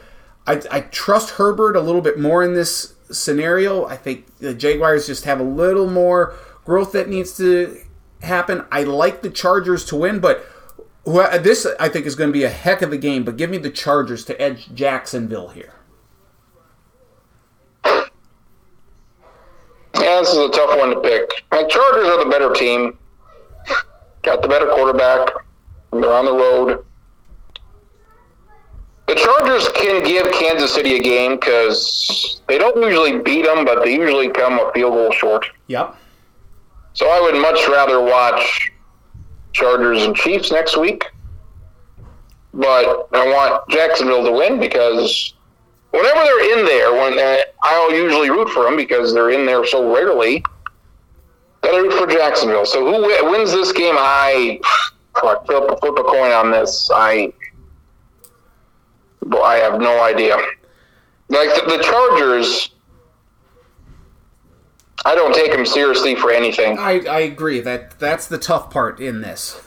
hey, you got Justin Herbert, you got all these other guys who are kind of hurt, but it's like, then then do something and win win some games that you should do do better than ten and 7 mm-hmm. and just kind of sneak into the playoffs. So I don't I don't know who I would pick. Chargers are a two point favorite. Ah, oof, oof, eh. Yeah, yeah, yeah. I I don't know. Pick pick Jacksonville. Okay. Why not? Pick right. Jacksonville. I think the game that I, if you could put any sum of money, a great sum of money on any outcome this weekend, it's the Bills to beat the Dolphins by a lot. Damar Hamlin is back in Buffalo. He actually just got discharged from the hospital uh, earlier on Wednesday, so that's Will he fan- play? Will he play? I no, he will not play. But can you imagine him walking out of the stadium here to like Yeah, the okay. Bills? Are they going to? What are they going to do that? Are they going to do that next week when they play the Bengals? No idea. I, Are they going to wait for a conference title game that may not be there? Are they going to do it next? I would. If he's up to it, then you do that, yep. Or maybe wait till next season to where like, all right, is this guy going to be okay? What is Yep. You you have know? I, I assume it's going to take a while for him to maybe walk. I don't know. Maybe he's using a walker right now. I have no idea. Great question. I don't know. I just think it would be cool. I, I almost think you do. I, I don't know when you do it. It- it- You do it both times. I think everyone would be happy. But regardless, you're going against Skylar Thompson.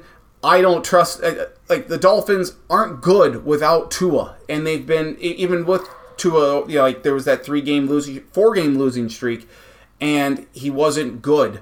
But no, I, I don't trust Skylar Thompson to go up to Buffalo. That Buffalo's going to play their hearts out. No way, no way. Miami beats Buffalo in Buffalo. Uh, place your bet. Put, put your house up for sale. Uh, the, the Bills are winning this game. You would think so. They're now a 13 point favorite. They were uh, like an eight point favorite. So, first game they played a few uh, about a month ago was pretty close. Mm-hmm. So, yeah, disappointing that Tua was out. But again, Tua was playing in that one. I just Yeah, it you put up uh, you put up 11 you couldn't even score a touchdown against the Jets. How are you? And that was that. you, you, you just you just don't need the seven seed. You just don't. Yeah. It's This is another game where it's Buffalo, Buffalo and San Francisco are expected to, to win multiple playoff games. We don't we don't need to see them play this week. Yeah. Agreed. Uh, 1 p.m. Eastern, noon Central Time, CBS on Sunday.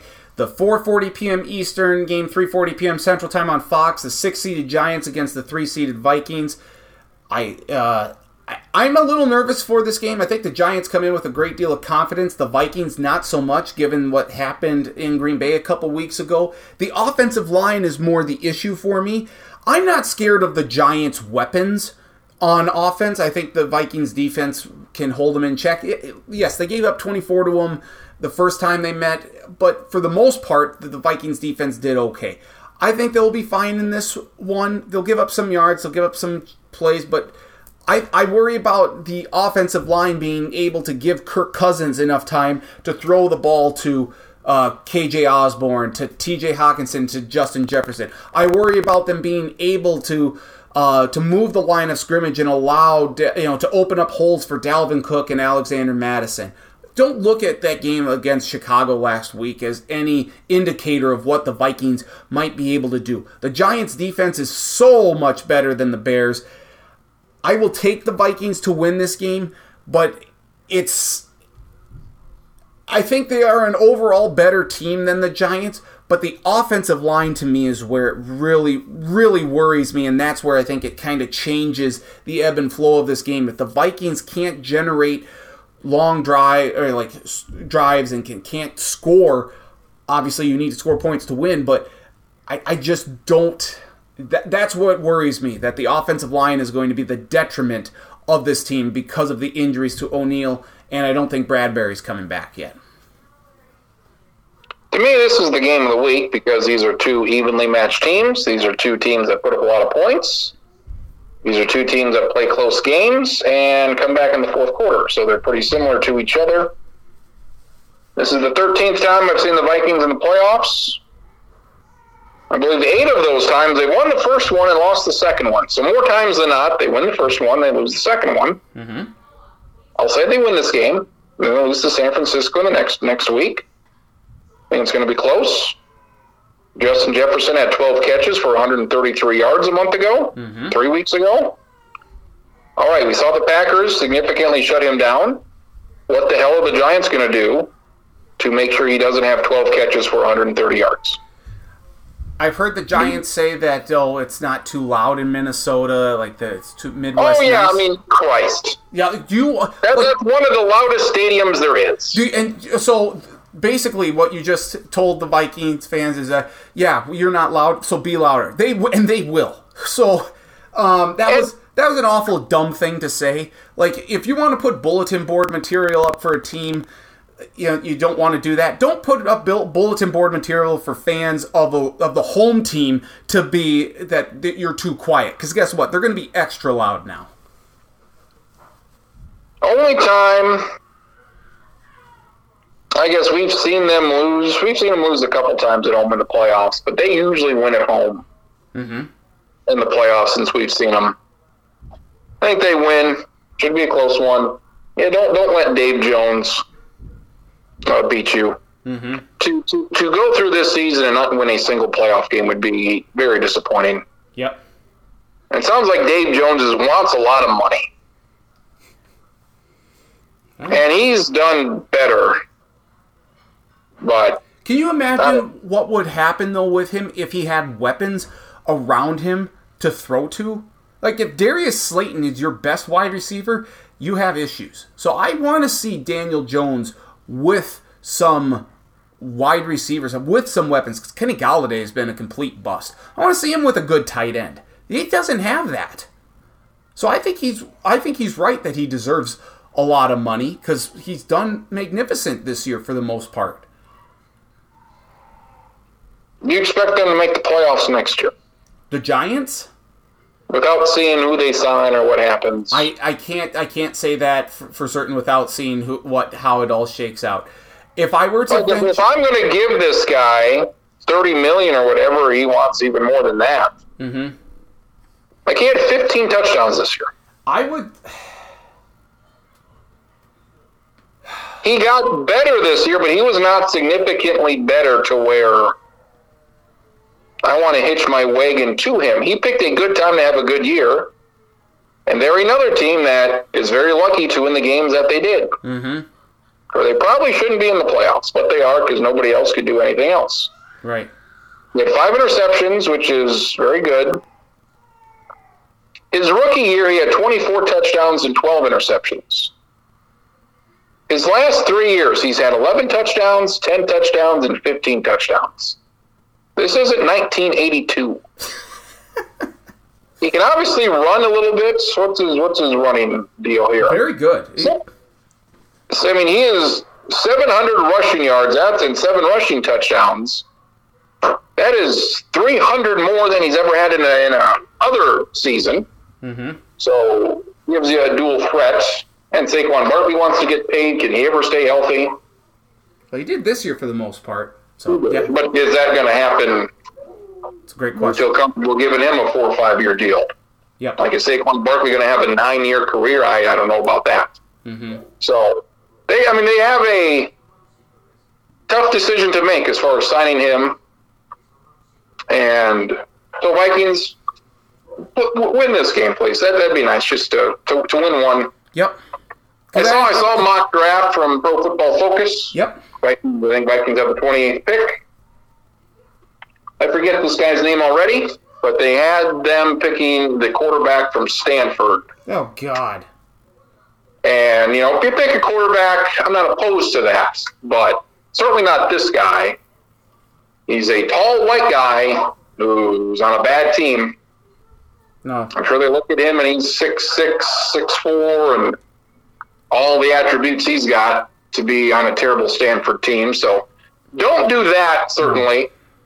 And next year is another final year of Kirk Cousins that could not be his final year. So I'm interested to see what the Vikings do Let's see when it what comes they- to the quarterback. Yeah, let's see what they do on defense. Like if they stick with the three four, if they uh, they got to get rid of Donatell. So what what what changes do they make? Because they have to make changes on the defensive side. That's why I would think you would lean more towards defense in the draft, or if a good wide receiver, like take the best player available, of course, not the Stanford quarterback. And like I don't like what, what do you do with Thielen? I, I assume he'll be back on a greatly reduced deal. They have to. They cannot. It, this is something I guess we can do after the Vikings lose. We can do more of a deep dive on that. But you cannot bring him back at his salary, and he knows that. So I think And you got you know KJ Osborn's done well, which is good to see. You got TJ Hockenson. Mm-hmm. I mean Dalvin Cook. You're gonna probably lose Mattison. Yep. Could you get somebody else? Could you get Dalvin Cook out of there? Get what is what is he worth? Could you get a second round pick for Christ's sake for a pretty good running back? Is that Maybe. Could you get the 45th pick in the draft? Is that unreasonable for for Cook? And then you save a lot of money, and you get a running back who could do similar things. Maybe not put up quite as big a numbers, but do well enough to save money. And then use that 20 some million you save on Cook and Thielen and upgrade your offensive line and your defense. It's So reasonable. I feel like they've got some decisions to make. Yep.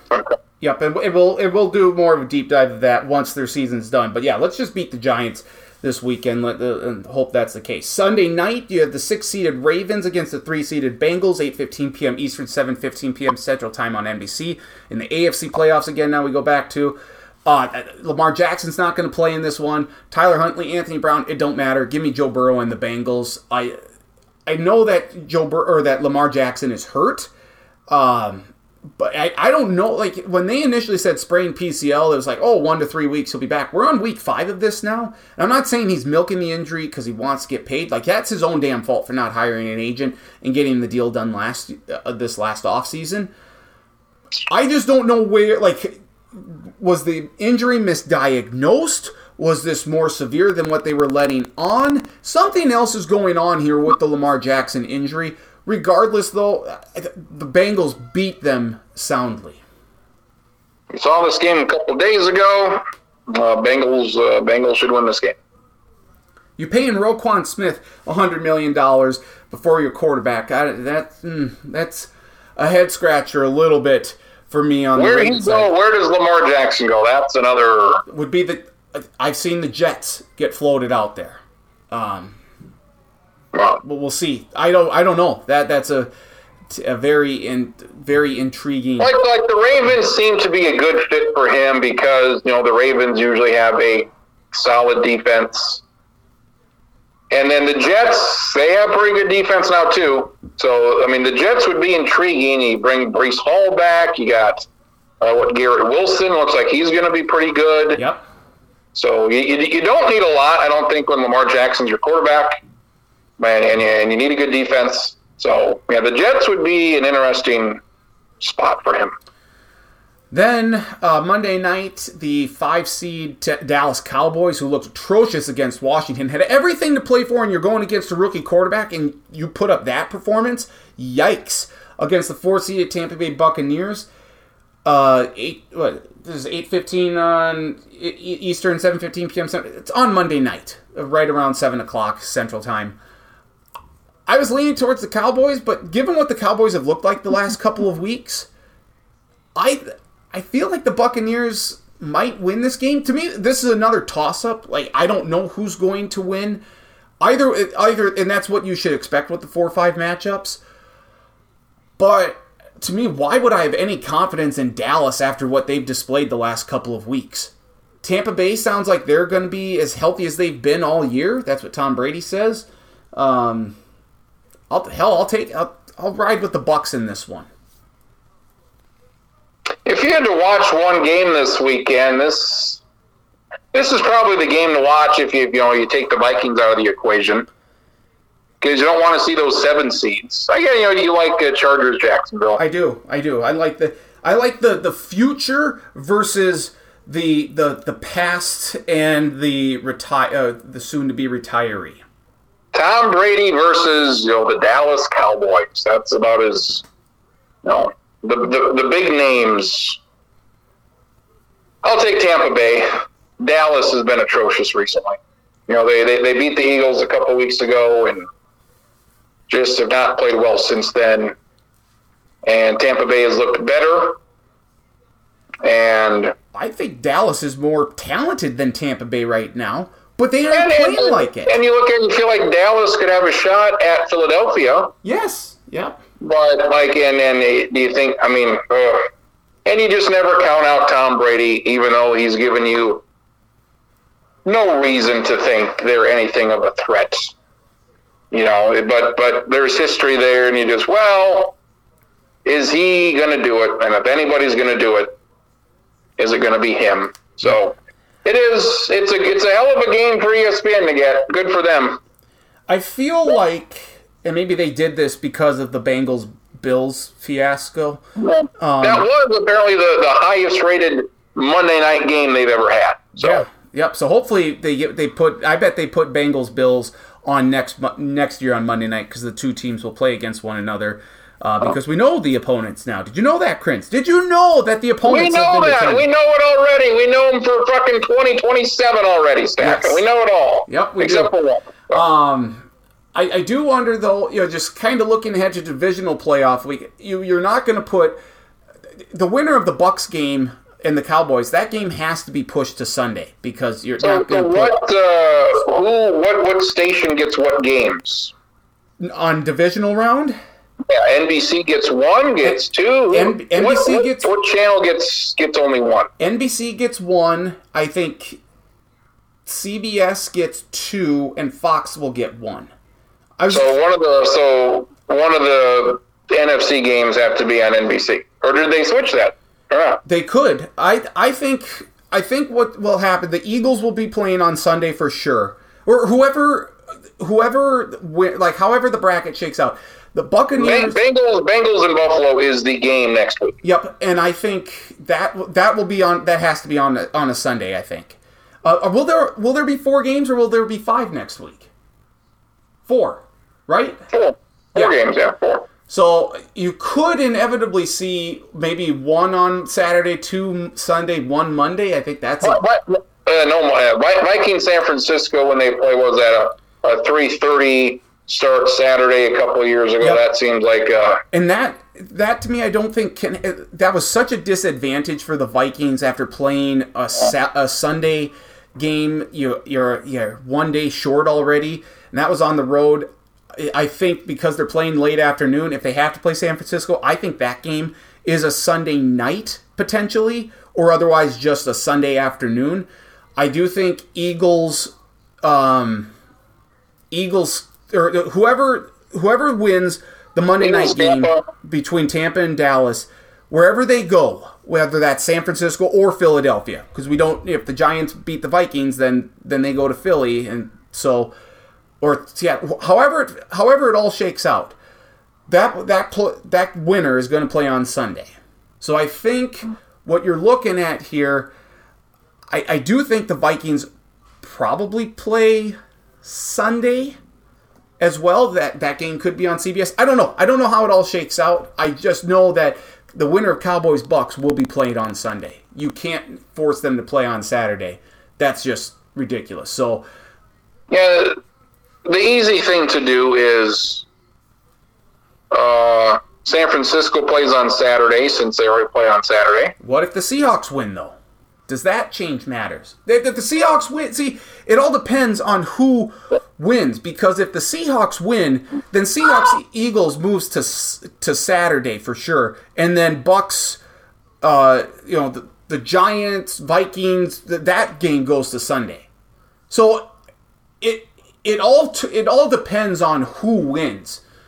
I'm just saying for sure. I because it, for sure, Cowboys Bucks winner is playing on Sunday. So I can't say for certain what's going to happen because it, it just it depends on who wins. A lot of possibilities. For sure, for sure. I feel like uh, Bengals Bills will be the three forty-five game on Sunday. I would assume so. Yep, I think that's a.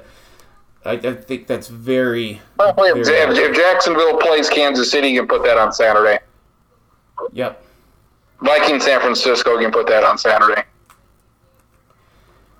Yeah, it's just a disadvantage to have that one less day. But if I think what hurt the Vikings in that year when they had to go out to San Francisco when they played this beat the Saints was that they were on the road. Playing at home, it's a little bit easier to say, yeah, force them to play on force them to play on a Saturday. So yeah, that, that's probably right. That's probably accurate. Um, before we wrap up, do we need to, to say anything about college basketball? Kentucky is on the outskis now. If you're looking at latest bracketology, they look terrible. Villanova isn't there anything of college basketball that we need to get to, or should we save that for a week? Texas fired their coach, Chris Beard. Yes, they did, rightfully so. Kansas State is up to number 11. They are good. They jumped up. Uh, I don't know how Kansas State can jump up 15 spots to 11 when they. That means they were 26 last week. So how do you jump up from 26 to 11? Unless I unless they were 25th last week, I don't. Two, three, four, eight, nine, 10, 11, 12, 13. I don't. So yeah, I don't know how Kansas State goes up 15 spots. That means they would have been unranked last week. So that's odd. Who they beat? That was so good. They Well, Texas. probably a combination of them winning and other teams losing. Yeah. It's like usually when you're unranked to ranked, you there's like a dash by your thing. Like, oh, they went up 30 spots from unranked to five.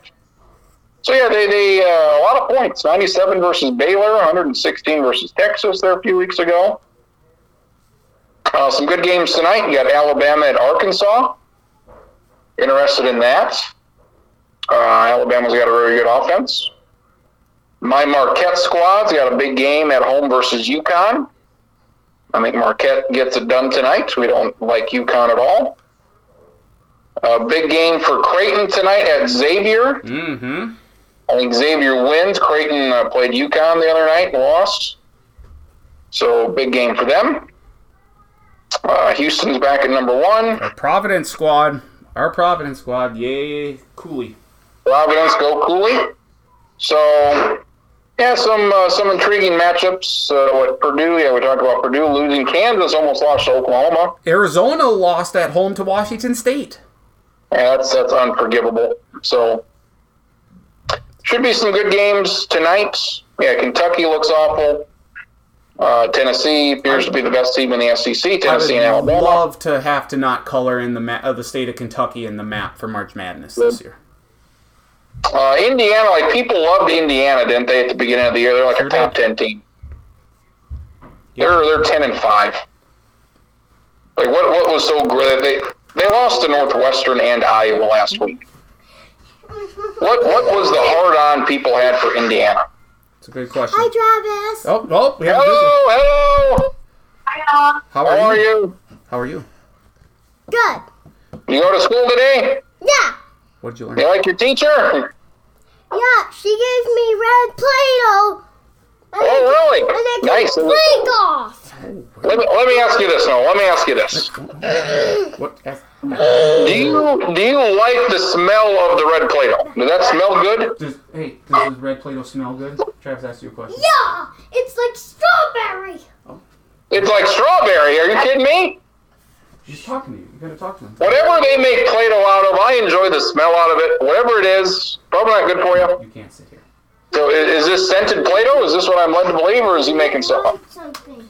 Oh, we've lost him. We've lost him now. He's No. off. He's. I don't know what he's thinking of, but yeah, apparently he loves Play-Doh. He he cheered for the Jackrabbits on Sunday, so we're we're, We're good for him. we're teaching Good for him him. young. Teaching him young. And uh, Duke Duke almost lost to Boston College. Color. So I mean, Duke Duke is not good. That's good to see. Yep. Uh, Virginia beat North Carolina last night. So, but uh, I'm I'm interested. Get Iowa State at Kansas this weekend. We'll see how that goes. Well, yeah. Well, uh, I, I'm starting to get interest as well, following along with it, the, the Kentucky thing. That's just it's amazing to me how bad Kentucky is. Um, Do you know um don't touch it. Like who who leads the ACC?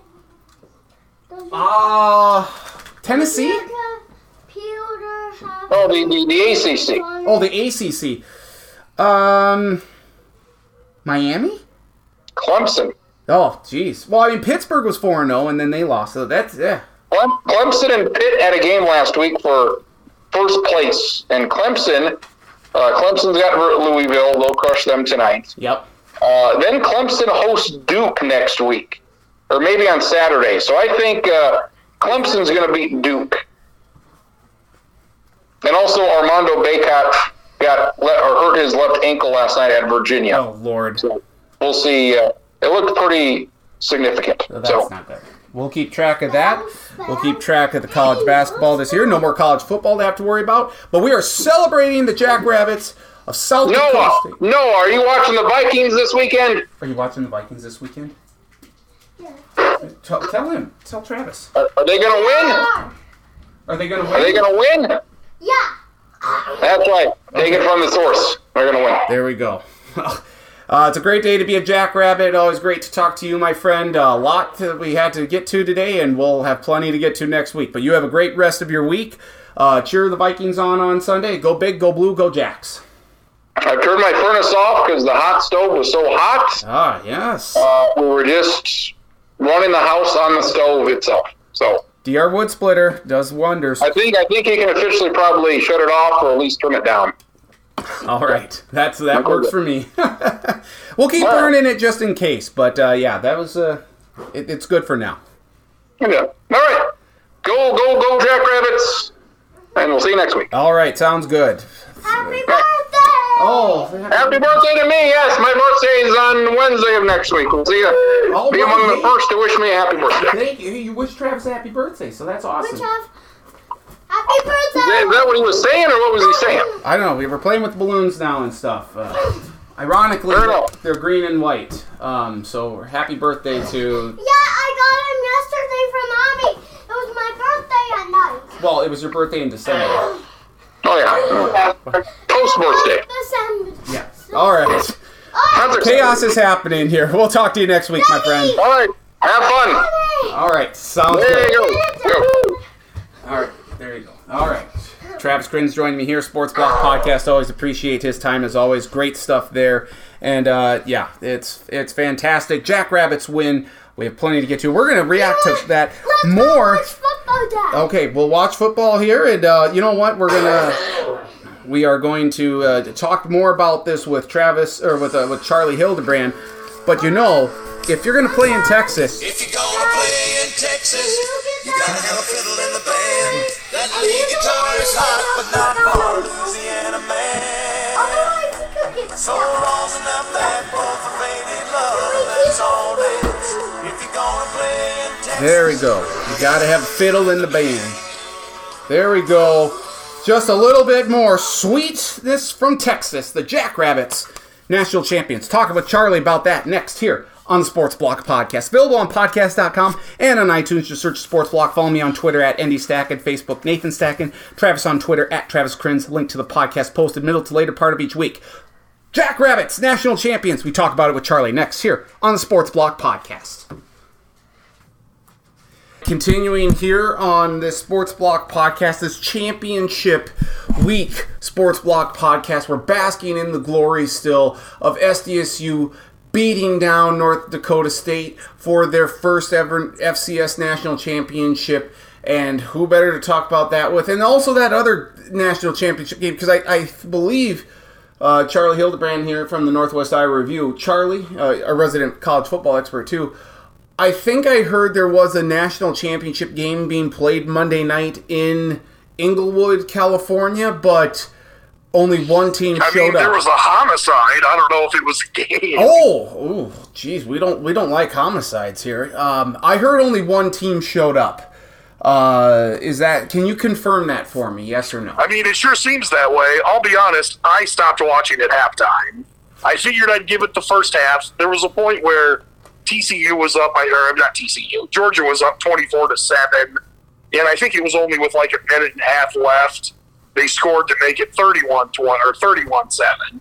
When it was 24 seven, I was like, I mean, this isn't good, and TCU's almost certainly going to lose. Maybe badly the way this is looking, but you know, you get a turnover or something.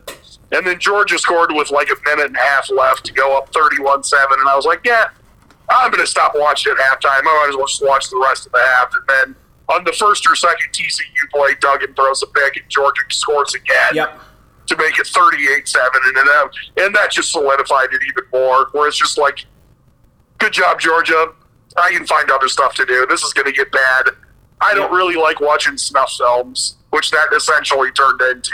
Yep. Also, I looked this up at work today. Do you know the last time TCU lost this badly in football? 58 points was the final margin, if I remember right. I do- 65 7. I do not. No.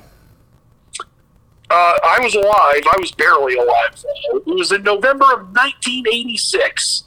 They lost to a top 10 Texas A&M team in the regular season. And in their season, they didn't go to a bowl game because they were bad that year. Yeah. And I don't remember the exact score, but it was like 74 to 8 or something like oh, God. that. Oh God. and that is the last time that they lost by as many points as Sunday night. so normally in the past over the you know the past few years when i've had you on the podcast here we recap the national championship game we're normally talking at, you know at length for like a half hour or so about the game and all the you know the the, the, the different strategies and the big plays and stuff there's really nothing to say about this game other than georgia georgia was utterly dominant against a TCU squad that you know what they, they deserve to be there. They beat Michigan, uh, so let, let's not say like this was an inferior team, but it was almost like you know that that game against Ohio State. It refocused Georgia.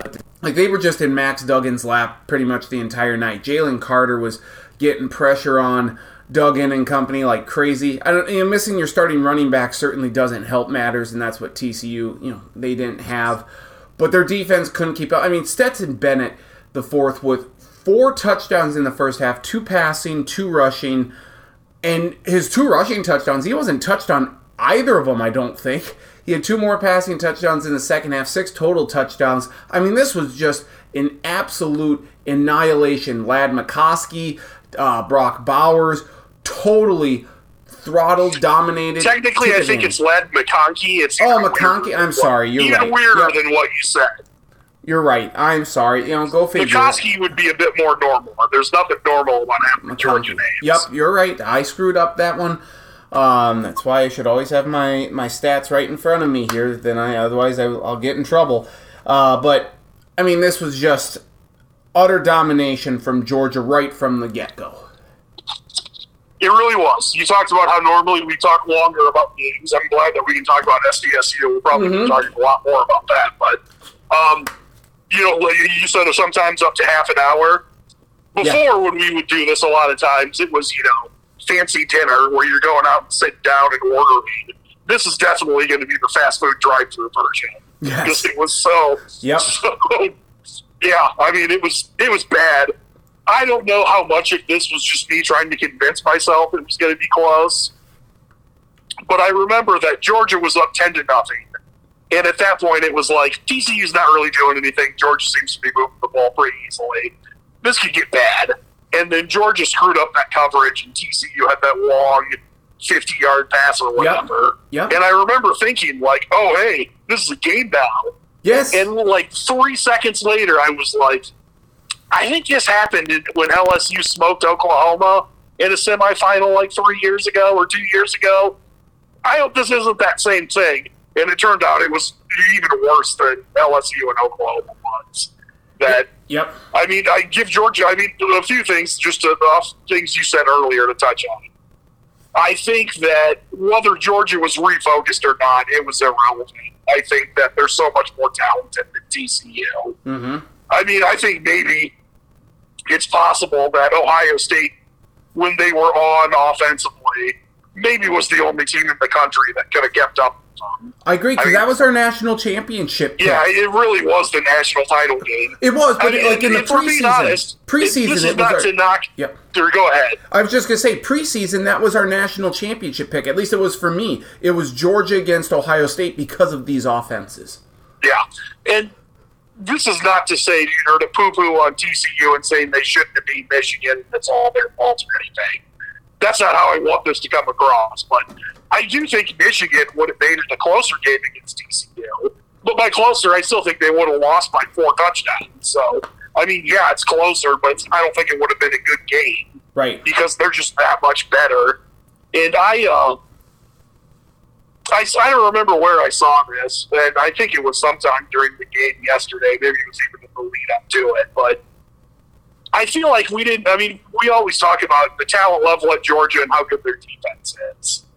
This year, especially, I don't know if we truly appreciated like how good their offense was Mm-hmm. while being like so balanced too Mm-hmm. is if you think of almost any team in the last 10 to 15 years, there's some of them where we're like, wow, they're balanced. They have this good running back. And it's like, well, I mean, they're sort of balanced, but if you take away the run, they can't throw it well. Or other teams that are like, well, they can throw it well, but you can stop the run and, you know, put five in the box and stop their running game and they can throw it. You know, we'll see what happens. But this this Georgia team truly was like, oh, yeah, if you want to load up to stop the run, we'll easily throw it. We have no problems. Our players are better than yours. Well, And if you say yep. we don't want to get beat deep, let's just put six in the box or seven in the box and hope we can make plays. And it's like, sorry, it's not going to work. We're better. Than, I mean, it might work for a couple of plays. Mm-hmm. I mean, there were a few times TCU got you know tackles for loss in short game, but it just the brutal efficiency that they had. Like brutal efficiency while also easily getting big plays all the time yes. Is Oh, yep. incredibly impressive the way that they did it. Well, last year Georgia's defense historically good. I mean, they were so good. They had great guys, great players at all three levels of the defense, and the offense was fine. But it was more like Stetson Bennett was a more of a game manager, so to speak. Like he was, you know, he would make some plays, but they would rely on their defense. They would rely on the ground game, and they, they would just get by. This year, Stetson Bennett the fourth has really emerged as a as a very good quarterback in the SEC and, and all of college football. I don't think that's going to translate so much to the NFL, but No, you- it definitely won't. but think about this guy being a walk on at Georgia. I mean, he went to a community college, I think, in Mississippi. And then for him to do what he's done in the four playoff games that he's played in for Georgia, it's unreal. I mean, no one, yeah, I don't, you're, ve- you might never see this again. Unless, you know, I guess when they expand the playoff, maybe that's I don't know if I'd say never, but yeah, probably not for a while. It's a he, he absolutely. I mean, it helps that he had loads of talent around him. Yeah. but he definitely maximized his potential. I mean, he's the poster child for literally getting everything out of the talent and the body that he had. Yeah.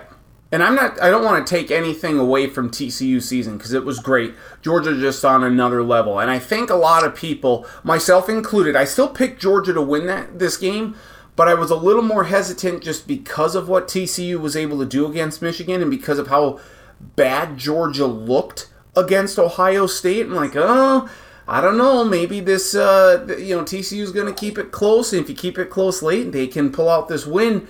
But Georgia just right from the get go said, yeah, no, not going to happen. I thought maybe we are going to get a game when TCU scored to cut the lead to 10 at 17 7.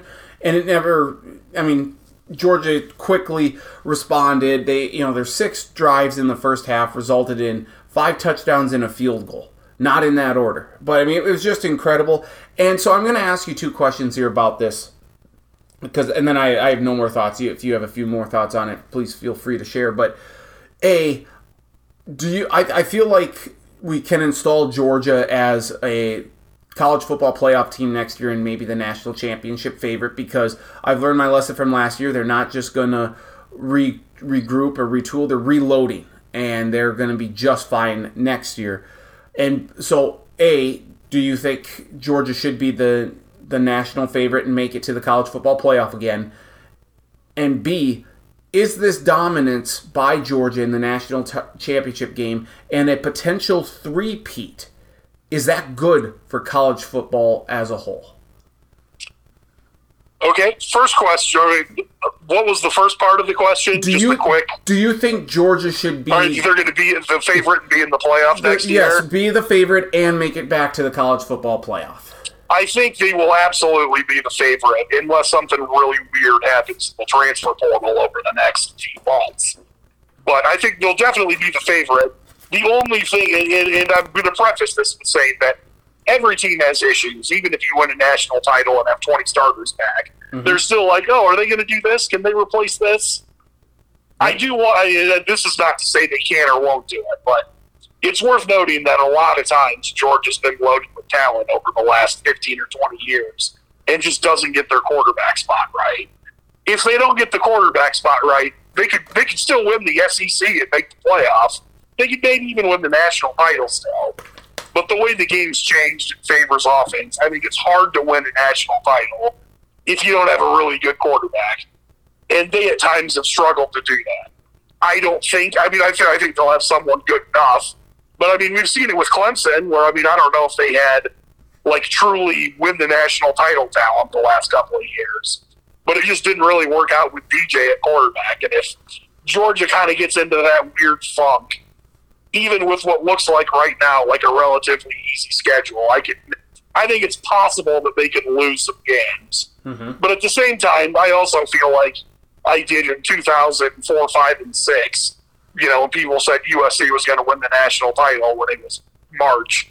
And I was like, well, I mean, probably, but they do have some things they have to work on. So, I, but I, I do think that they're definitely going to be the favorite. I mean, the way they've recruited and coached and, and played. I mean, they went undefeated this year. I mean, there aren't a lot of teams that have gone you know, 15 and 0 in the college football playoff era. Mm-hmm. It's incredibly difficult to do. It is absolutely. Uh, so do And you, then, yeah. what was the second part? Do you think that Georgia's dominance, not just in the national championship game, but going for that potential three-peat, is that good for the sport? I don't think it's good if Georgia really does three win three in a row necessarily. Maybe I'm wrong in saying that, but I think the the journey and the run to try to, th- to get a three-peat would be incredibly good. I do wish that they had a tougher schedule next year. Um, but uh, we, we do this all the time. There's times schedules don't look tough and a couple teams step up and it's a lot harder than we thought originally. But if Georgia has, you know, let, let's just say they randomly lose a game, because teams do that all the time. They randomly lose a game, but they win the SEC East and win the SEC, beat Alabama or LSU or whoever, Mm-hmm. and are in the 14 playoffs. I think it's good if it's like, hey, Georgia could win three in a row, but who has a chance to stop them? and I don't know who that would be next year off the top of my head. USC was Yeah, the only team that, comes to mind for me. I think if you okay, you know what? You brought up a great point there, Stack. USC was really good this past year. They bring their quarterback back, which always makes it, you know a Heisman Trophy winning quarterback mm-hmm. back, which is always good because there's recognition. And then if you go USC established power program, although they've not been as good as they want the last five years. But then, like, oh my God, they're big. They're in the national mid the playoff, and they're in the national title game trying to unseat back-to-back champ Georgia going for their third in a row. I don't know if it would be. I'm not saying it would be, but like the last time we had that happen, essentially, was when Texas and USC played Yep. in the Rose Bowl in 2006. And if even even if it, if it's a good game, I think that would be great for college football. I think the problem would be is if Georgia just goes out next year, beats everyone by four touchdowns, and then mm-hmm. you know wins a semifinal game by 30 and a national title game by 20, and it's never that close. I think that would be bad to an extent. Mm-hmm. But at the same time, not to get too paradoxical and stuff here, if Georgia goes nine and three and doesn't make, you know, the SEC title game and is in a ho hum bowl game next year, I don't think that's good for college football either. I think Right. you need a villain in college football, and it's been Alabama. I think it's definitely. I mean, I think Alabama will still be a villain, but I think it's definitely going to be Georgia as the top villain next year. Oh, yeah, That everyone not named Georgia, that everyone that's not a Georgia fan is going to be hoping and praying they lose every single game. and when that gets eyeballs, and whenever there's like, oh my god, did you know that? You know, I'm trying to think of something that'd be realistic next year, but you know, if it's like, oh my god, all of a sudden Auburn's really good. Auburn's only down seven in the fourth quarter to Georgia. Everyone's like, oh my god, we got to turn it there quick. That's the stuff that's really, really good for college football, and I mm-hmm. hope stuff like that happens. Well, I can say this: uh, just watching, you know, the pregame, and I think even like David Pollack was saying at halftime, like Georgia's taking control of this sport and like their dominance. Like this is an Alabama esque run, and Nick Saban is on set, and Nick Saban looks like he uh, wants to be anywhere but there, watching Georgia's dominance. It feels like Georgia is turning into the Alabama of early Saban years or mid Saban years. That- Maybe I don't want to get there yet because I think going back twenty, you know, thirty years, I think Nebraska, depending on how you classify whether the split titles count one way or another, but Nebraska, USC, Alabama are the and now Georgia are the only schools that have won back-to-back titles. Mm-hmm. I think to truly be at Alabama's level, they'd have to either win one this year or, ne- or in 2023 or 24 to say they either won three in a row or three out of four. Because only Nebraska and Alabama have won three out of four in the last 40 years. Right. I don't think anyone's won three in a row since World War II. So obviously, if they did that, that would put them there. I think the Gophers might have done that in the 40s. Maybe. They- Yeah, they may have to. I mean, before, yeah, but before they went, you know, unlimited substitutions and two-way players, it was a much different game, and I don't Yes. know all the ins and outs of it then. But I don't. But long story short, I don't think they're quite all the way there. Like they're most of the way. But if they want to be like we're Alabama, I think it needs at least one more in the next couple of years. Yep.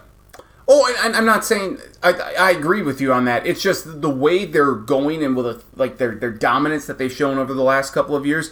It has that Alabama esque feel. Like they, it's no longer Alabama's conference in the SEC. It's Georgia's.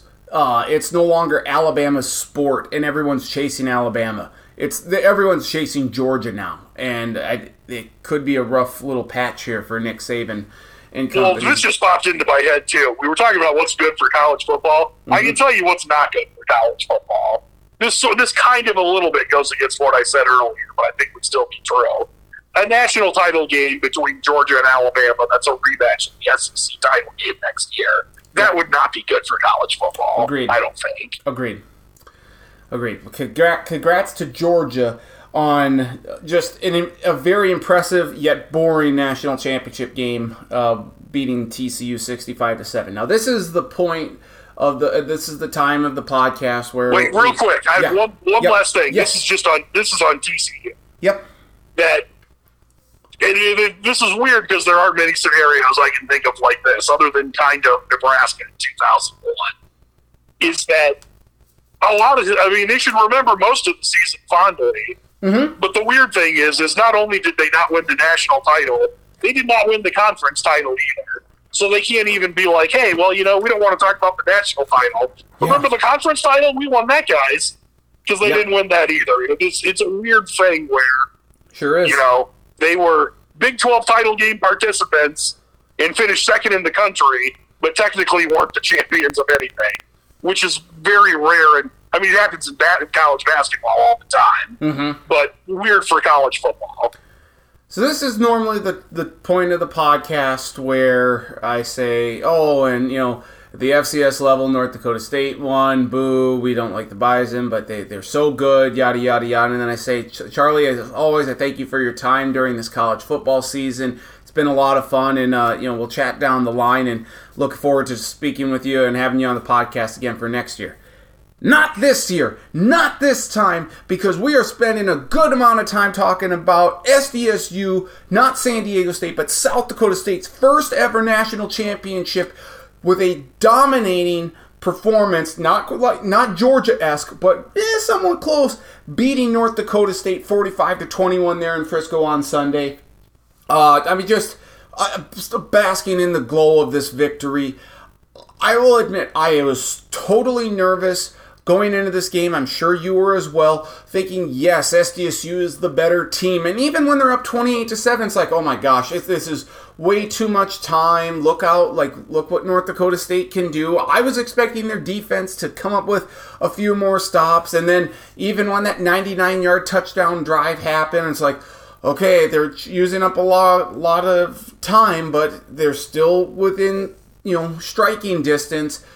And then SDSU kept answering it. It was just so good. This, if there was ever any doubt about SDSU being able to beat NDSU, they they answered that. They were clearly the better team from start to finish on Sunday in Frisco. They get kind of like Georgia. They were brutally efficient on offense Yes, while they also were. getting big plays. Um, to North Dakota State's credit, they played much better than TCU did. Yes. um, and you know did a few good things on offense. Um, look, you touched on this. There were a couple of times I kind of got nervous.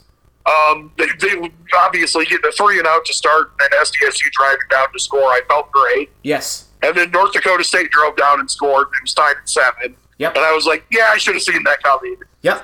And then I know SDSU scored three in a row, and they were up twenty-eight to seven. I thought, great, just blow them out of the water, bounce their heads off the turf, run away this with this, and win by forty. And then when North Dakota State drove down and scored to make it 28-14, In like a minute. like, it was no, like oh, no. four plays. Oh no, now I'm nervous again. Yes, yes. And I think that's just a custom because we're so used to seeing North Dakota State win these games. I mean, they were 9 and 0 in national championship games in Frisco. They'd never lost in Frisco before. And I get that SDSU was playing really well, but you're just kind of waiting for that little swoon to happen and NDSU to take advantage of that. And plus, like I'm seeing Cam Miller complete a lot of passes. He completed one pass against Incarnate Word, and I'm pretty sure SDSU's defense is better than the Word. And I, I would agree with that. and, and the Word is good. No, I'm just kidding. We're not getting, we're not getting quite down that path. But it's like, okay, SDSU secondary, what's going on here? And yet they they responded well. They they blitzed a lot. They they stopped the run for the most part. They forced turnovers, and as you said, the, the offense was great. Amar Johnson and Isaiah Davis with both over hundred yards. Gronowski with three passing touchdowns and a 51 yard scamper for a score. I mean, this was just as beautiful of a game offensively as I can ever recall, given the caliber of opponent that SDSU was playing. Yeah, I would imagine there aren't tons of uh, FCS or FBS. I mean, I know it happens, but aren't a lot of national title games where the winning team scores 45 points. I mean, you've got to play well against anybody to get to 45. Well, both either, both either win- that or you just need the other Yeah. team to throw three big sixes. The- both And winners- Obviously, SDSU, all their touchdowns were on offense. Yep, Georgia and South Dakota State combined for 110 points in their championship games. That's pretty good. pretty good day. Um, I'm trying to think of just other stuff. I uh, I, I remember like, you touched on this, but I know that when North Dakota State had the 99 yard touchdown drive, if I remember right, was that, that I think made it 38 to 21. Uh, yes, yes. I believe. But I remember thinking, I don't know why, but there was that one time earlier in the second half that North Dakota State scored down 24 and didn't go for two. That was it. That was the touchdown thing. Yeah, I, I don't get that. I, I do I not understand that. It seemed incredibly stupid. I wonder if they just like did they add wrong and think they were down 25? I don't know. But Good then question. when they scored to cut it to 17, I mean, you touched on this, and I, I remember thinking the same things. I was like, well, that sucks that they scored. It took them a lot of time, though.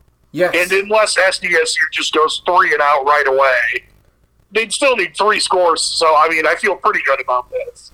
And then I think SDSU may have gone three and out on the next drive, but if I, I don't remember who it was, but if I remember right, they got a turnover on defense, and then they had a long touchdown pass, yep. you know, on third and 15 or whatever. Yep, to Janke. one of the two twins. I forget which one of the two. I think it was Jadon. I think it was Jadon. Yeah, but you like most people. I mean, I, I, I was pretty sure they were going to win before that. But once that happened, it was just like, well, this is over, Yes. and this is great. And I, like, I, I and also, I, I generally feel like my thing was right, or either it was going to be really close and they were going to blow them out. I don't feel like this qualifies as like the they just kind of won by 14 and it wasn't ever that big of a deal. Like, I think they were up by enough that you know we would say that it was a butt with me. Yes. Oh, for sure. I mean, yep. we could we could litigate that a little bit, but you know, No, was, I- when you're up three scores for the entire fourth quarter, it's hard to be like, I don't know, it was it was it was it was pretty close, wasn't it? It's like, yeah, uh, I think they won pretty handily, and also I'm very glad that Stig has a national title. I am too. He's one of the truly great guys. I mean, when you're bringing up your dad on the farm and stuff, when just talking about what it means and just all the hard work, it's like, yeah, you you are such a.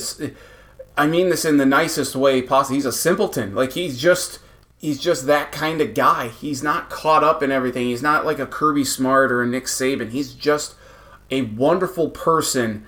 And now, after 26 years as head coach at his alma mater, at his school, he is a national champion. And And if I remember, it's the first Division One national championship in school history, right? yes, yes, I don't I mean, I don't, I don't, I don't think they had one like equestrian or anything like that. oh yeah, I no, mean, clearly yeah. it's the first Division One one in football, basketball, volleyball, or baseball or softball. Yes. You know, the big sports. Yep, I made a I made a comment to uh, some of the uh, the guys we were I was watching the game with. I said, "Hey, we're going to be on. We're going to see SDSU now in the Capital One Cup standings because we've won Yeah, I suppose that's true. Yeah. Um, it, it was just great. So a, f- a few points here. I, I'm going to state facts because a or the, a one, however you want to start with this. One, Bison. The, the excuses from the Bison fans were starting to come out right at you know we heard a little bit prior to the game, Yeah, but of give course me sustenance. Yes. Well, they were like, oh, you know, they're they're trying to take away from the Jackrabbits. Uh, before, oh, we, we were down so many guys, we weren't at full strength. Yeah, blah blah blah. Two, Yes, because of course South Dakota State's players were all 100 percent healthy. yeah, yeah, because Tucker Kraft was uh, what Zach Heins had broke a foot or whatever. Uh, was that like the day before? Did he even play in this game, or if he did, he didn't play much. So, um, yeah, yeah, because injuries didn't affect SDSU at all this season. Two, it's a fact. North Dakota State has nine championships at the FCS level. SDSU has one. There's no disputing that, and that's something that SDSU aspires to become. Three, SDSU handed NDSU their first ever loss in Frisco, and that can never be taken away.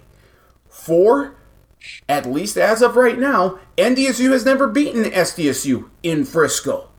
That can change at some point, but for now, NDSU can't say that. They, they just can't. And five, this cha- this title means you know it, it's one but it's so big because it's against the rival. Like we now have more championships head to head like in the championship game against the bison than they do us. I will say that in my personal opinion this championship i know it doesn't count for anymore but to me it almost feels like i could count it for five of four or five or multiple championships just because of the opponent, just because of all the history involved, because it's SDSU's first, and because they handed NDSU so many firsts of their own on the wrong side of things. So that's my opinion. But those first four or five things, statements that I made, those are facts. Those are true and utter facts, and Bison fans can try and dispute it all they want, and guess what? They can go suck eggs because there is no denying just how good SDSU was and how good it appears they can be next year with pretty much the entire team coming back outside the seniors, of course, and tight end Tucker Kraft because they all want to run it back again. There's a lot of stuff there. I want to start this Yes, with. I know. I, I, you do, I your, really you do your North Dakota State fan impression. Has to be when the last time. You'd be like, hey, I know they won on Sunday, but when was the last time that South Dakota State won the national title? So ask me that in the North Dakota State fan Oh, voice. oh, yeah, you guys won on Sunday, but when was the last time you won, won a championship before that? Uh, we won a national title on Sunday. So there you go. The last time we won a national title was two days ago on Sunday. Yes. Oh, but And besides just think, that, just think of all the all the all the uh, the uh, the poor dirty children in North Dakota being born that will not know what it's like for Bison to be the national title. And yes, I said Bison with an S. yes, uh, yes, yeah. Oh, you didn't say bison, you said bison. Hmm. Nope. Um, nope. If you win five national titles in a row, I'll consider pronouncing it with a C. But you're not even the reigning champ, so you don't get your way. And NDSU is still going to be really good for years to come. This rivalry is not going away. But, you know, given, and, and at some point it's going to end. Eh, That SDSU will not retain possession of the Dakota marker. They will lose to NDSU again. But I just remember going. But not today, Stackin. Not today, not today. I just remember, you know, seeing all these, you know, uh, bison bitches on Twitter. And not, to, to clarify, not every NDSU fan is the same. There are NDSU fans out there who are just like, you know what, we've won a lot. You know, this get a little tired. Yes, you know, I cheer for them, but you know what, I'm okay. I, I appreciate those bison fans because they're out there. But it's kind of like in, in our political system, the moderates are oftentimes shouted down by the extremists. And you have the narcissistic bison fans who are just, you know, and it's, it's narcissistic and obnoxious. I don't care how you want to classify them, but those are the three classes of Bison fans. The normal ones, the respectful ones that you can have a conversation with, and then the obnoxious and the um, the narcissists who just always are about that. Oh, they, they can't give credit. They, there's just excuse making all the way around. So I, I do want to point out that there are several you know Bison fans out there that I do not have a problem with. I don't know a lot. The ones I've met, I generally did not care for. and I'm glad that South Dakota State beat them. And I hope that North Dakota State gets on it. And also to celebrate, I had a Frisco burger on Monday, my last non healthy thing I ate before Live Healthy Iowa started in honor of South Dakota State winning There you Frisco. go. Yep, I, I made I wanted to do that as well. I haven't gotten around to it yet, but I know that eventually the Jacks are like this. This win streak is going to come to an end. That the bi- that the uh, the Dakota marker is going to go back to North Dakota State for a time or two, a year. We'll see. But now, for I remember just hearing all of these Bison fans are seeing it on Twitter, like, "Oh, we'll enjoy the Dakota marker in your trophy case, ha ha ha." And now he could say, "Hey, suck it, guys. We have a trophy in our case too, and it was it just happened to be against you, and it looks really good next to that Dakota marker. So shut the hell up." I would also add to just be like that. This would be fun to say something to the effect of like, "Hey, yeah, I mean, you guys are okay. You know, you're not nearly as good as the Holy Cross team you played, but you know, maybe in a few years, you guys can be good." Holy Cross was the real national title game, Yes, yeah, and which is not something. If you would have told me South Dakota State was going to win the national title the second you showed me the bracket, I never would have guessed that Holy Cross would have been the the toughest and closest game. Yep, and who knows what would have happened in that Montana State game if their quarterbacks uh, don't go down with injury. And you know what? Does it sound like I'm maybe being a little obnoxious and uppity and you know a little you know what I call NDSU fans about this national championship? Yeah, I am I because we have been uh, like just chastised and talked down to for time and for multiple times. So allow us to bask in this glory of this national championship, and also point out the facts that I stated earlier that this was against NDSU, that this was your first ever loss in Frisco, that this was you know in terms of head-to-head national championships now SDSU one, NDSU zero for now. So. You know what? I'm sorry I'm stating facts and Bison fans don't like it. Again, you have your nine national championships, and SDSU can only hope that they can get to that point somewhere down the line. I doubt it'll happen, but you never know. But for now, we're national champions. We beat you. It doesn't matter how it looked. And I, oh, Fargo South. Oh, yeah, all those Bison fans there. 70% of the crowd was wearing blue. Uh, so where where was this Fargo South that I heard so much about? Yeah, I don't know. It, uh, couldn't tell you about that. I'm glad that uh, there were a lot more South Dakota State fans there. I'm not stunned by that. I'm not either. Since it was the national title game, and I mean, it's not the first one they played in, but the first one that wasn't, you know, COVID restricted, and Yeah. all, all, all of that stuff. So, um, the other thing is that, oh my God, it's hard to explain how painful this would have been if South Dakota State lost. Right, it's not exactly the same, but the only thing I can think of recently is it would have been like Duke losing to North Carolina in the Final 4 Mm-hmm. after losing to them in the regular season. That that kind of like, oh no. With the only difference was that we knew ahead of time that that was going to be Coach K's last year. Yep. Which now brings me to this question, Stacking. Do you think Stick retires after winning the national title there?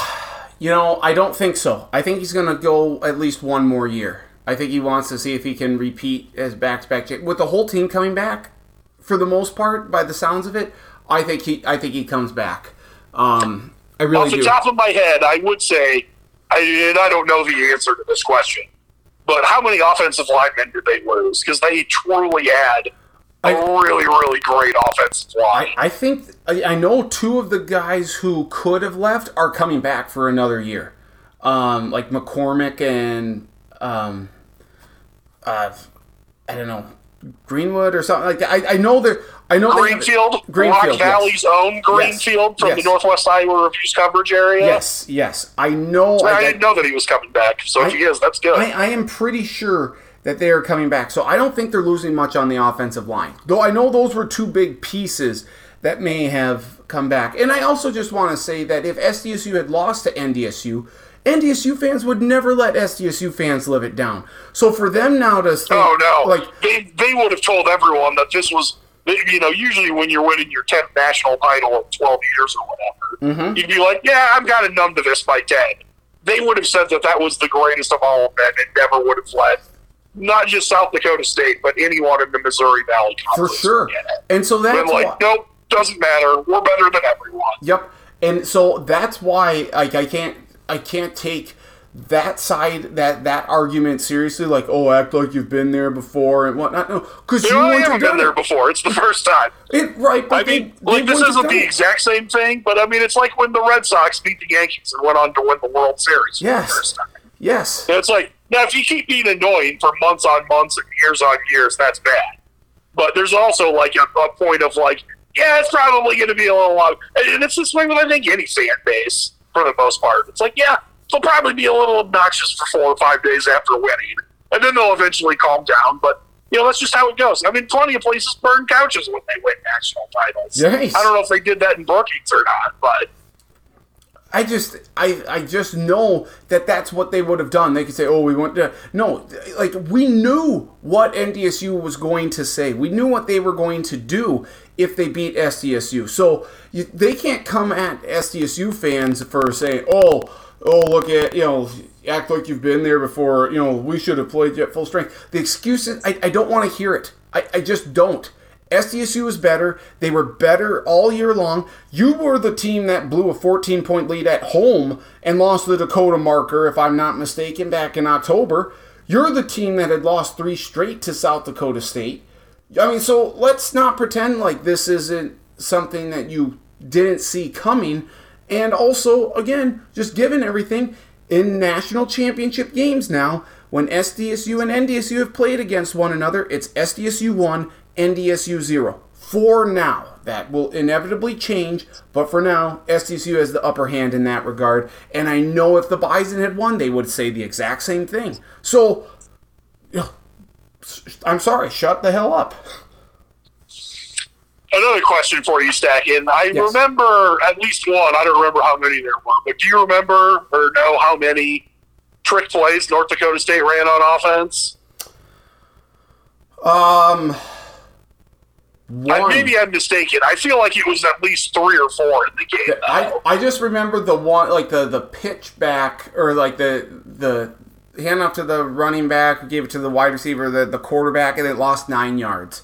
That was the one I remember the most that didn't that didn't work at all. Well, there was the if I remember right, their first or their second one was a trick. Their first or second touchdown was a trick play. I don't remember how it was set up.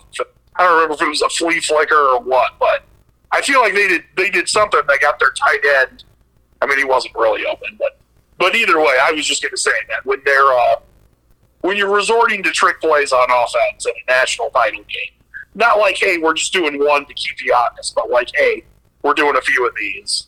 It's definitely like, oh, we don't have any confidence in our offense. Well, I know SDSU Also- did it right away, and you know that that one that passed to Michael Morgan, and they tried a couple other ones too. And it's like, wow, SDSU is confident that they're like it wasn't like to your point.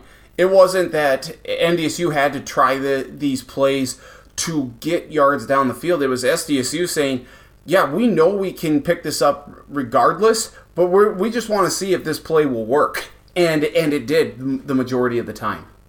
I don't even remember one SDSU trick play. There it was- was that one early that was an incomplete pass and it didn't even work. Yep. The I think the Michael Morgan play, the tight end number thirty four, that was a trick play because Granow and there was one like where Gronowski's faking like he's gonna go down on a knee and whatnot, but I'm pretty sure the Michael Morgan play was a was a trick play. Esque. Or Okay. maybe not. I mean, I'll take your word for it. I don't specifically remember, but but anyways, this was just going to be a larger point that you know. Also, North Dakota State didn't have any faith in their passing game, or at least not much, to be like, hey, we're on our own one. Let's nickel and dime this for you know four yards a time and go twelve plays to score, and let's also not go for two and stuff like that. It just there was a lot of North Dakota State stuff that in some ways seemed like. Are you guys just trying to get out of here and know that this could get really ugly Yeah. and trying to make it less ugly than it could be? But that was the drive I was kind of referring to, where I got a little frustrated and a little like that was the double edged sword. Oh, okay, they scored to cut it close, but you know they, they took so much time off. But I was I was honest, like it was third and nine at the two, and SDSU rushes three guys, and they let the Bison pick up like twenty eight yards on a first down. It's like okay, where's the secondary here? I think they did like multiple times on that drive. But then when they didn't go for two, it's like, what are you doing? Like, someone's got to alert them, like, hey, we're, it's a three score game. Let's try and go for two to make it a two score game. Because if it just it didn't make any sense to me, and I don't know. I, I feel like you know we had that the point about Georgia being the national champions and should they be favored next year. If pretty much the entire team from SDSU is coming back and they're getting a really good wide receiver from Sioux Falls, I believe this uh, was it Wilder or something, whatever his last name is. He's supposed to be really good. They're getting a lot of good recruits. Uh, they they they have this quarterback coming in from Texas, uh, who'll you know sit for at least a year behind Gronowski, and that's just fine because Gronowski's playing really good. But he's supposed to be the a really really outstanding recruit from the state of Texas. Like SDSU is building this has built this team similar to that of NDSU, but I feel like it's different because or to a degree because yes, they can run the ball effectively. Like you have the 605 Hogs, that's always been there. It's just you know, it's not the let's just run it down your throat with a fullback and whatnot like NDSU does. But there are so many other playmakers that SDSU has, and they're kind of becoming tight end U at least at the FCS level. Oh yeah, they're definitely. I mean, I don't know who else you'd say is tight end you at the FCS level. I mean, well, I, I guess we should say we have to you we have to just- wait until Kraft gets drafted. But Oh, he. I mean, that would get take what two and four years or five years that have been drafted. Yep, I, he's going to get drafted. He's the number two ranked tight No, I mean, I, I know he is. I'm just Yeah. saying we have to wait until it happens Yes. because it just it technically hasn't happened yet. Right. But yeah. Yep, you're right because he could get injured or something. But yeah, between you know Dallas Goedert and one, I thought it was really cool too that um, the Rams were playing the Seahawks, and you had Christian Rozeboom from the Rams and Cade Johnson with the Seahawks, and they were able to exchange jerseys afterward and celebrate together an SDSU championship.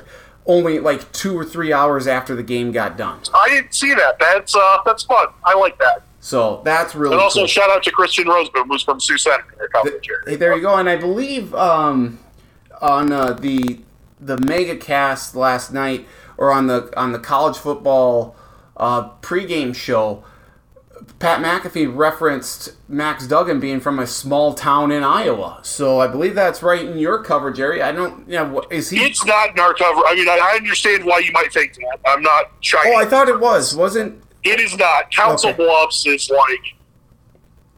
So Sheldon is roughly in the middle of our coverage area, Okay. which is why they put the headquarters there. Council Bluffs is probably two and a half, three hours south of Sheldon. Okay. There's also a Sergeant Bluff, which is not in our coverage area either, but it's a lot closer. It's it's in Sioux City's coverage area, Okay. but it's like an hour south of us. And I thought he was maybe. I thought Duggan was from Sioux City or somewhere around. there. I'm like, this Sioux City's not really a small town in Iowa, but I'm like, I'm, I thought that was in. It's like an area. hour and a half south Okay. of Sioux City. Because I know I did the one thing uh, many years ago, the top uh, Siouxland football players, and I remember Yes. asking our editor, we'd be like, "Hey, do they have to be teams we cover? Or can they be a little outside?" He was like, "How far outside are you talking?" And I was like, "How about Arlington in Nebraska and Council Bluffs in Iowa?" Because there was a guy going to Nebraska and a guy going. And I mean, I, at the time, I don't think I don't remember we knew that Duggan was going uh, to uh, TCU or not. But anyways, long story short is that just the, the top Siouxland football prospects I started because I wanted to do something, and there was also a kid in literally in our coverage area who ended up going to Iowa, an offensive lineman. Okay. And I was just like, oh, there's these five guys who are all within two hours or so of Sioux City. I feel like this is sort of something. But anyways, long story short, Council Bluffs is not in our coverage area, but compared to a lot of places in Iowa, it's not that far away. I mean, it's a bit far away, like two and a half hours, but I'm trying not to be too obnoxious with this Jackrabbit victory here, but at the same time, you have to celebrate it appropriately. And again, given the opponent, like I, you know, if, if SDSU's first national championship had been against Sam Houston State a couple years ago in the spring, and then they beat NDSU. Like, yes, it would have meant a lot that they beat NDSU, but it wasn't their first. So it's like, okay, I mean, this is really nice, but I don't think the excitement level would be there like it was on Sunday. And I just think overall, SDSU not fans if are the game. I think not if the game played out the same way. right. If it was a close back and forth game, I think it would have been. But since it was, you know, you know, once they went up twenty-eight to seven, you know, other than a brief period when it was 28-14, they were never within two scores. So I feel like I, I think that's part of it. But if, Yep. if if it was basically like the Sam Houston State game, more or less, I think it would have been more or less the same level of excitement and enthusiasm, especially for the winning team afterwards. Oh, for sure, for sure. I just I feel like SDSU fans overall are conducting themselves really good, and maybe I'm going a little uh, above and beyond, a little extreme on some of these NDSU faithful or whatnot. But like I said, I classify them in certain care. I'm not saying this is all NDSU fans, but I think we are allowed as Jackrabbit fans to be able to, you know, rub it in a little bit uh, to the Bison fans and say, yeah, we just beat you guys in a national championship for our first one, and we have more championships now head to head in the national championship game than you do. It's just stating facts, and so I I, I think there is some something that you can there's some way that you can look at that and be proud, but we're not going to. I don't want Jackrabbit fans to become what nor uh, what I would say the majority of Bison fans are, or maybe maybe majority is not the right word, but some Bison fans are. Yeah, I mean, I would agree with that. I mean, I hope they experience that same level of success regularly that North Dakota State does, but that's not likely for anyone in any sport. Um, in another comparative thing to North Dakota State and South Dakota State, you may maybe you saw this or remember this. I don't know. This was from a few years ago. I don't remember if it was SB Nation or Every Day Should Be Saturday. It, it was one of those uh, blogs online uh, that were better than all the other blogs. But I remember they had something that was, you know, essentially saying like, "Hey, you know, if you're Auburn, you're really good at football, but you hate Alabama, and Alabama's way more successful, even though you're one of the most successful teams. How annoying is that?"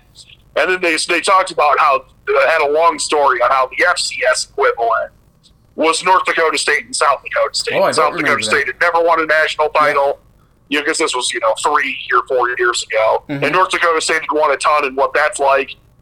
And this is just in terms of what you were saying right there about celebrating it. To compare it to Auburn, do you know how many national titles that Auburn has won in the last forty years? Stacking Uh, one. one. Yep. They've had other times they were really close and could have won. They had the 2004 season where they went undefeated and did win. I think he had another undefeated season in the 90s, but they were on probation and didn't play as tough as the schedule, so they were never going to win one that year. But they only have won that one in 2010 with Cam Newton in yours or I, my lifetime. I've got it open real quick on Wikipedia. I'm double checking. Yeah, though that's the only one. So, I mean, I hope South Dakota State wins more, but Mhm. it's possible that this is the only one they'll win in our lifetime. Yep. So you got to celebrate it while you can do it. Yep, absolutely. And I think what also makes this sweeter, at least from my standpoint, and, and maybe you agree to to a certain aspect of it, like for for SDSU to beat your rival NDSU in a national championship game. I'll never get that from the Vi- like the Vikings can't beat the Packers for the Super Bowl. Your Dolphins can't beat the That's Patriots. true. That's a good point. They the- can't be the Patriots or the Bills in the Super yeah, Bowl. Yeah, like uh, like Nebraska. Uh, I suppose you know Nebraska maybe could beat uh, who uh, like Missouri or Texas or Oklahoma or something in a national championship game. So that that's a possibility. But at least on the NFL side or the professional sports side of it, your rivals for the most part are within your division or conference. So you can't play them for all of the marbles. Whereas in at the FCS level or college football, college basketball, you can. So that's what makes this one all that more uh, meaningful, at least to me, is seeing that hey, I don't think I'll be able to ever see SDSU or another one of my teams beat their rival for a championship. Again, at least at the professional level, maybe we'll see NDSU and SDSU again in uh, in Frisco. Hopefully, we do, and hopefully SDSU continues to win. But inevitably, they won't. Um, but that's, I think, what also makes this more meaningful is beating your rival and knowing that that doesn't always happen in the biggest of games. That's a good point, and this has caused my mind to turn into overdrive real quick, thinking of other examples here. But like, no, I'm not including like Alabama plays Clemson and they played in the national title or semifinals a bunch, you know, mm-hmm. four or five times in a row. They're like, we're rivals now. It's like, well, not really. You're both really good, but you're not like real rivals, like you know, long time, decades and decades old rivals. If you were real rivals, you would play each other every year then. And you, so this is what I'm thinking of, just in terms of, or at least are in, you know, the same conference. In recent memory, relatively recent, I should say like 30 years, these are the only times I can think of in college football where it was like legit rivals playing in a national title game. Depending on how you want to classify it, we can do the two times that Alabama and Georgia played, where they're not in the same division, and technically they a lot of times go long stretches without playing each other. And it's definitely not the biggest rival regained historically for either one of them. Mm-hmm. If you wanted to say they are because they're in the same conference, I'd allow it. I think that's okay. But I wouldn't really say that they were. Sure. Before that, I think the last time was that rematch between LSU and Alabama, Yep. which in a lot of ways, you know, Alabama fans then feel like we do now at South Dakota State. I mean, well, not exactly because they'd won a couple other. They'd won in 2009 at least, but Yep. there's that example. The only other one I can think of in our lifetimes is in 1996 when Florida State beat Florida at the end of the regular season, and then Nebraska lost the Big 12 title game. Arizona State lost in the Rose Bowl. So the Sugar Bowl between Florida and Florida State became the national title game. Mm. And Florida won the rematch. And the, uh, it was the year that Danny Wuerffel won the Heisman Trophy. And the only or the only national title Steve Spurrier won. And uh, but as far as I can remember, I think those are the only national title. Like, oh, these are two rivals playing for a national title that I can think of. Yep. Well, like on the So- like on the March Madness side of it, we had UNC and Duke last year, but in the Final Four, that wasn't the national championship.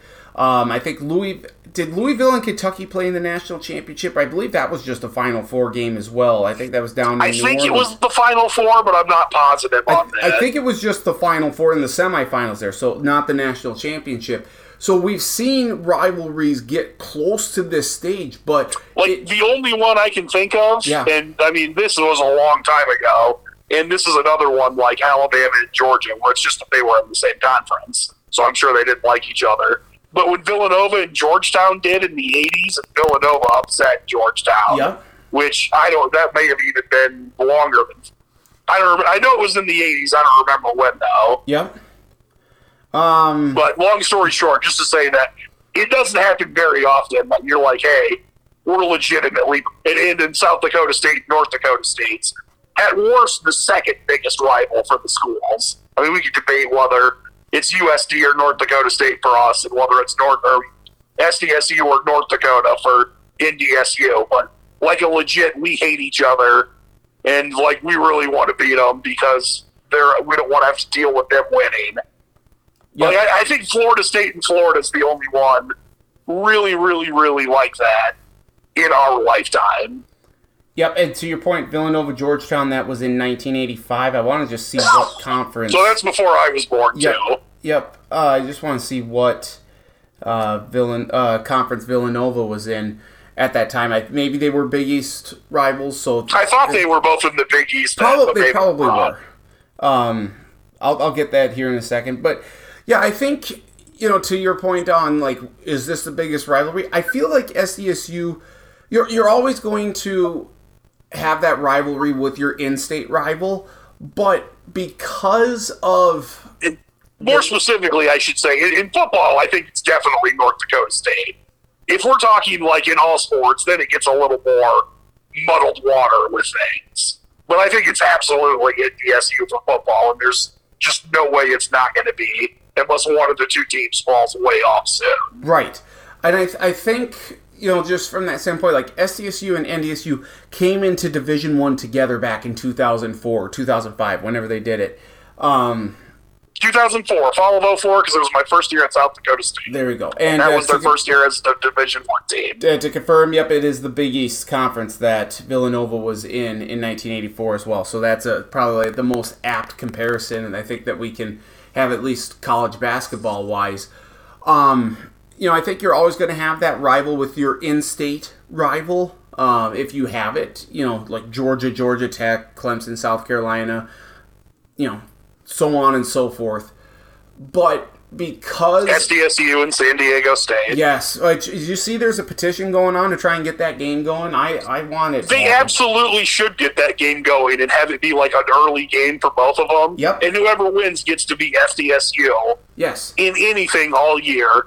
And my joke is that the losing team doesn't be, you know, SDST or anything like that.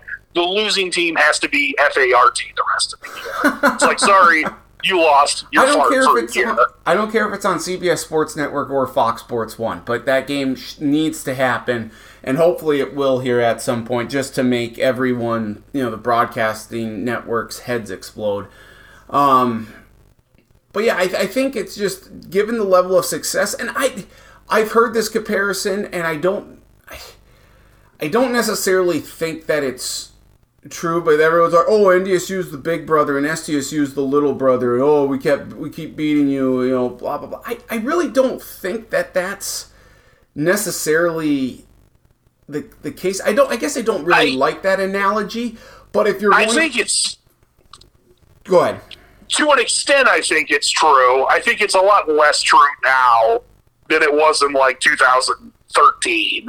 Sure. Like I, I think in, in two, you know, because I know the, the two years I worked in the SID office, which were unfortunately the only two years South Dakota State's had a losing record as a Division One team. But you go, and I don't remember exactly which years North Dakota State won national titles. Um, and if you don't know this, that's fine. Do you remember off the top of your head which year it was that South Dakota State first made the Final Four and lost in the semifinals to I think it was James Madison? I do remember because it was they they lost to James Madison. They had what seven or eight turnovers. That was on the day Noah was born. So December uh, sixteenth, twenty seventeen. All right, so I'm glad that you knew that because this makes this easy. So that that at that point in time, that was the best team SDSU had. They never made it that far. Yeah. Yep. I think Jake if we go a year before that Yep. to 2016, I think even through 2016, if you wanted to say North Dakota State was the big brother and South Dakota State was the little brother, I think it would be fair because there had been a lot, not a lot of times, but sometimes that you know, oh hey, SDSU did win in the regular season, but then they had to play in Fargo in the playoffs and they ended up losing. And I think making the even though they didn't win, making the national title game in the spring of 2021 didn't completely change that, but kind of did. Yep. And I think beating them twice this year, like again, I'm not going to say it's absolutely fabricated and there's no truth to it at all. Mm-hmm. I think it's a lot less true now, though, because what what is it? South Dakota State's won like four in a row now. Four in a row, three Dakota markers and one national championship. yeah, it's it's difficult to be like, sorry, you're the little brother. Well, it's like, well, I mean, we just beat you for the national title and we've won four in a row. Well, that's what you've I got was. a, you've got a fair amount of players on North Dakota State's team that have never beat South Dakota State in football before. Well, and, and that's why I wondered, like, if that's a good analogy, because I think now the NDSU, some NDSU fans may be saying, "Well, you, you know, we're not, you know, the big brother. You're not the little brother. We don't like using it." But they probably used that before. And I guess what I would also look at that is like, if you're going to look at the totality of it, I guess across the, you know, NDSU doesn't support women's basketball a whole lot, even though NDSU's women's basketball team is awfully good this year. They went down to Vermillion and beat USD uh, this last weekend. So I, I do wonder if, like, if you're looking at the totality of between the universities, like, oh, big brother versus little brother, well, SDSU's basketball and NDSU men's basketball have had relatively say uh, like the same amount of success. Yes, NDSU technically has two NCAA tournament wins. SDSU has none, but the Summit League ch- championships have been back and forth. The women's basketball team has been really, really good at SDSU for years. So that that big brother, little brother, if if, if you're just looking at it from the football side of it, or are you looking at it from the athlete, collegiate athletics side in totality, then then it gets a little bit of the muddy water. So I, that's the one issue I have with the analogy. I guess is if you're looking at just one specific aspect of it, or if you're looking at athletics in total, then it's far more comparable. I think they're probably looking at it just from a football standpoint, but Yeah. Athletics overall, no. And even if we're talking just football, like when Michigan says that about Michigan State, it's because Michigan State's done this for like 60 years. And I know that, you know, South Dakota State and North Dakota State were in the same conference when they were Division two teams. I don't know a great deal about this, and I haven't looked it up. I'm assuming South North Dakota State wasn't regularly, you know, going on nine game winning streaks against South Dakota State, though. Probably not. If that was the case, then it's true.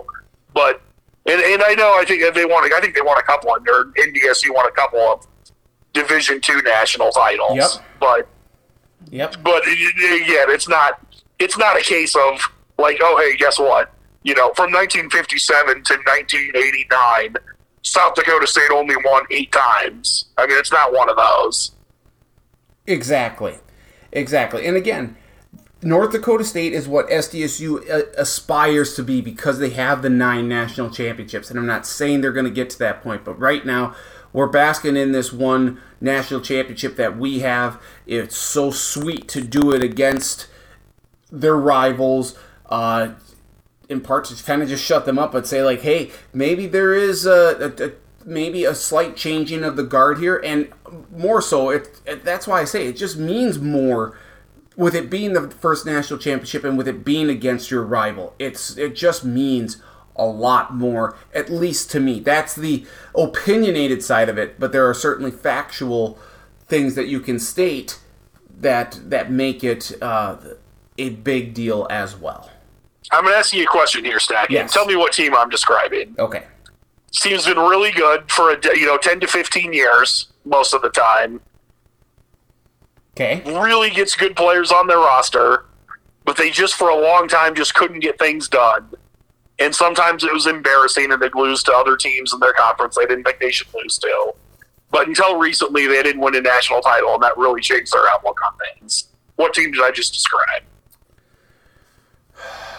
I was going to say South Dakota I'm going to give you. It's a trick question because I want you to think South Dakota State. Yeah, I was- and I worded yeah. it in a specific way to make it sound like it could be. Yep. I was actually describing Georgia football right now. Hey, there you go. So I will say this: What if Stacken? We've come to a weird thing where you know I, Georgia beat one of their rivals, Alabama, just two years ago to win the national title. What if whatever happens to Georgia, just SDSU does the following?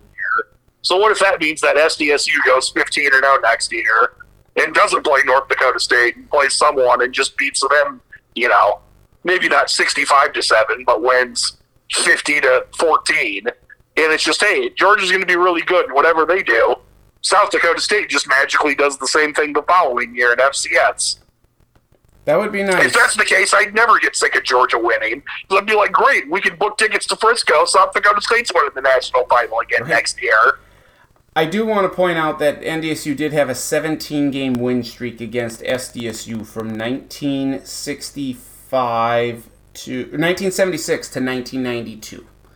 Well, that hurts, and Yeah. I wish that wouldn't have happened. Yep, And and maybe there's a bit more truth to it, but you know then- what? It's not true now. From- it's not true now because SDSU's the national champs and they beat North Dakota State four times in a row. well, let me just add to the more to the misery here. From 1964 to 2001, SDSU won only four times. Okay, so it was even worse than the hypothetical example I Yes. gave. I made I'm up. sorry, I- They I- won fewer times, and it was even over a longer stretch of time. Yeah. So they've had they had a, a large stretch of dominance. Also, South there. Dakota State won the first time they were Division One schools in 2004. I do know that because I remember watching it in person. Yes. Yep. So that's the first one that really mattered. Yep. yeah, if you're looking at like since the FCS merger, the Dakota Marker series, uh, the trophy series, NDSU leads ten to nine. Um. So they have that, but SDSU leads the national championship cha- uh, games one to nothing. So there we go. So NDSU certainly has had the the uh, they have a 63 46 and 5 lead overall in the series. So Say that again. 63 46 and 5. That's NDSU versus SDSU all time. Okay. Yeah, that's not great, but it's not as bad as I thought it would be. After you told me they only won four times for 35 years or whatever. Yeah, yep. I mean, if we're looking back at like the SDSU back in the early 20th century, they won. NDSU won the first ever matchup against these two teams, 85 to nothing, back on November 30th, 1903. They didn't play again until 1907. SDSU won that game 11 to nothing. NDSU won the following year 11 to 5, and then SDSU uh, went on a streak of uh, eight consecutive wins with one tie in there. And there's also, well, I guess they essentially from 1909 to 1929, so 20 year span, there were three ties, and SDSU only lost once. So I mean, I've always said those were the most important years in American history.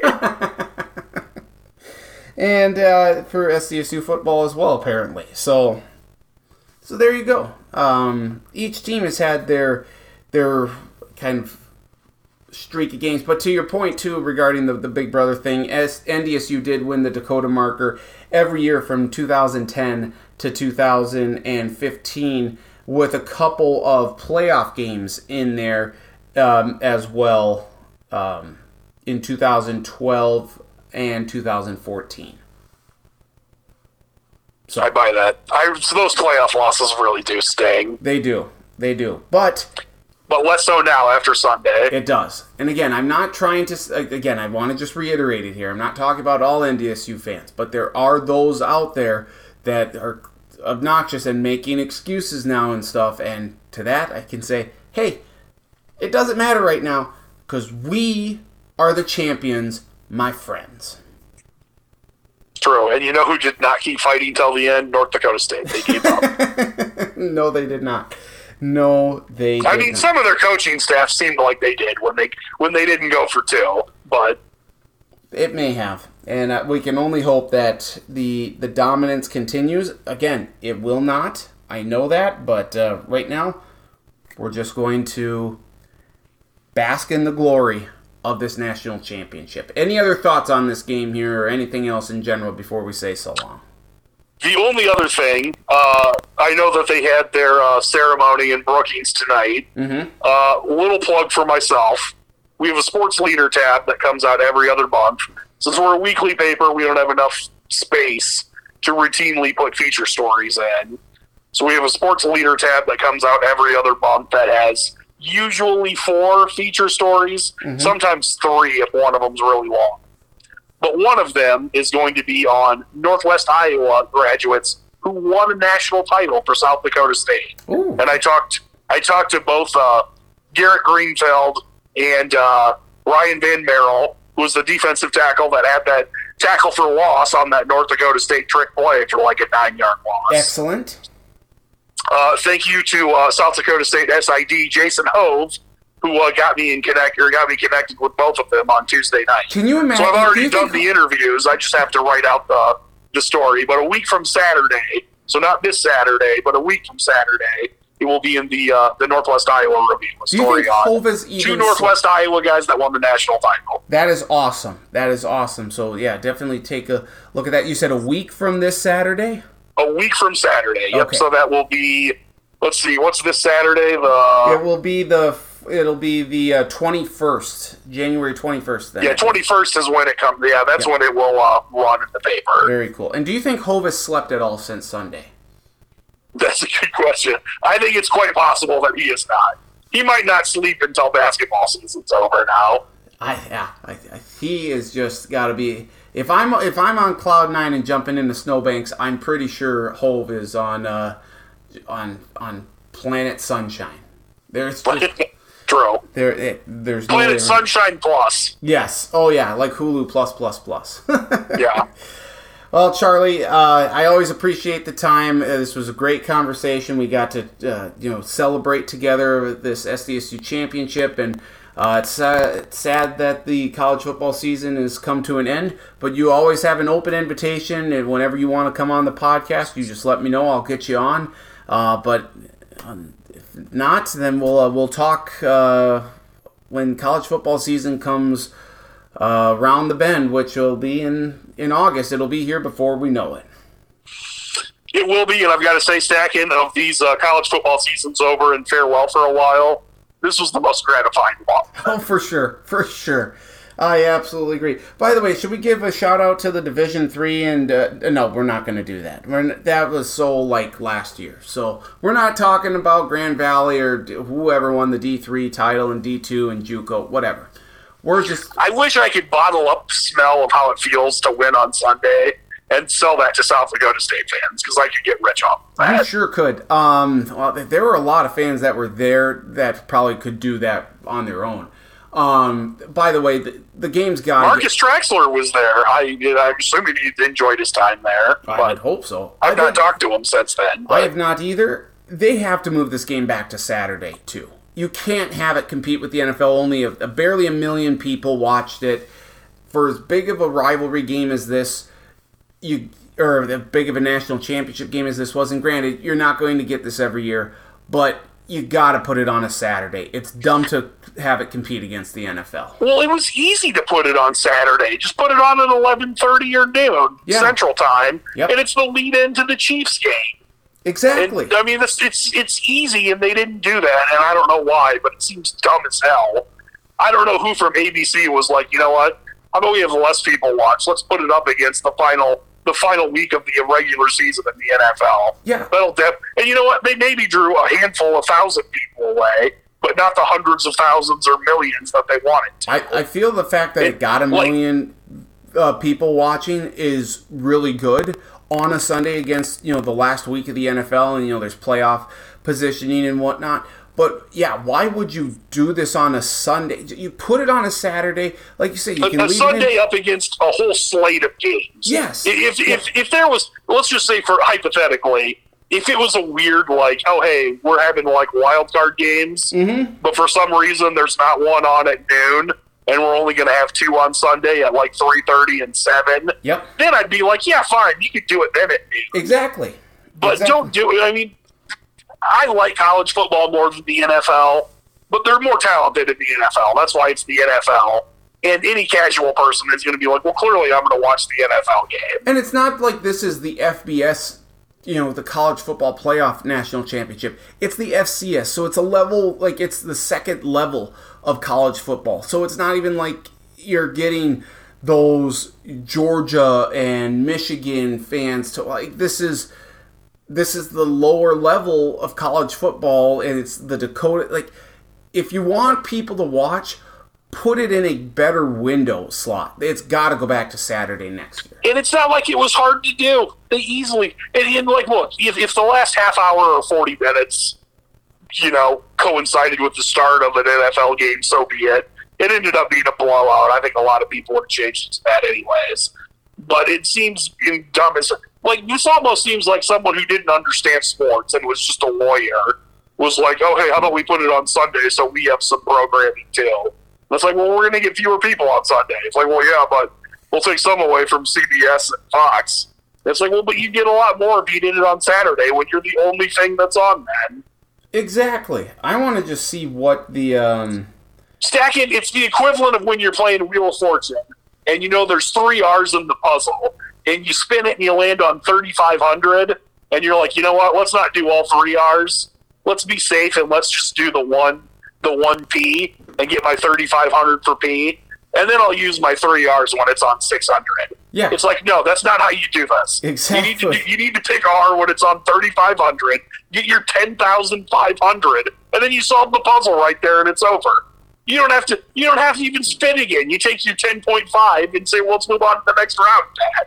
exactly. You know, you are absolutely 100% right on that. I want to just see what uh what did we have on here at I mean, I, I, I should find it. I mean, yeah, ABC had the Chiefs Raiders game on at 3:30. So why won't yeah, why wouldn't you put this game on at 11:30 to make sure that it doesn't go like bump up against the NFL? And yeah, have it at 11:30. Even if it did, even if you started at noon, that's almost the. End I mean, that's other than the last half hour is all fine. Then still, Yeah. That's bad. It, it's just that that's bad, bad, bad. Um I mean, was there some bet between all these executives that someone from ABC lost, so they had to put it on a Sunday? I'm like, is that what happened? I don't know. You got that at least make sense. Then. Well, you better talk to Bob Iger. He is the new. He's the the head of Disney again. So um, and maybe Mr. Iger had uh had something for this. Maybe I don't know. It was dumb though. It sure was. I, You know, stacking people should just consult you and me on this stuff when you really think about it. It- There's a lot of people really make dumb like this. Like, this is uh, like joking aside. I don't want to pretend like I would be good at setting the schedule on TV, but there are times where it's like, are these people really good, or do they just know less than all sorts of other people and somehow accidentally fall fell into this job? I feel you know my dream job. I, I don't know if you know this or not. It's to to be the NFL scheduler. Yes, yep, yep. You know it. Uh, so I I feel like I would work really well with schedules, and so I think that yeah, look, you know, just look at your TV programming and say like, yeah, this is when we need to schedule this game. It seems like it would be easier, um, easier said than done for me. But Also, NFL schedule. This is one thing I feel like they should do no matter what every year, and should definitely do it now that they all play an extra game.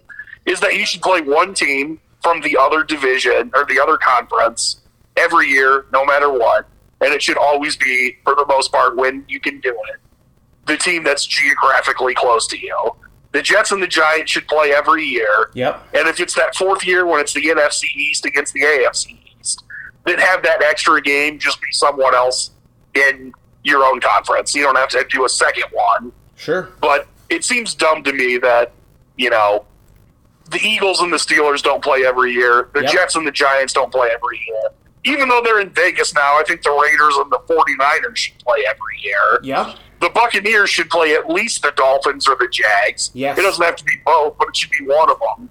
And then you start doing this, and all of a sudden it's like, well, that's half of them. You might as well do it with the rest of them because it's going to make some interesting matchups then. It sure and they would. don't do it, and they're leaving money on the table because other than beating teams in their own division, you know who the Giants would want to beat most? They'd want to beat the Jets fans the most, so they don't have to wait, sit around and be like, oh my god, the Jets fans just keep talking about how they beat us. I don't want to have to go to work with all my Jets friends fans What- talking what- about how they beat us again this year. What, what would uh, Frankenstein say in uh, in uh, Big Daddy? The goddamn Jets.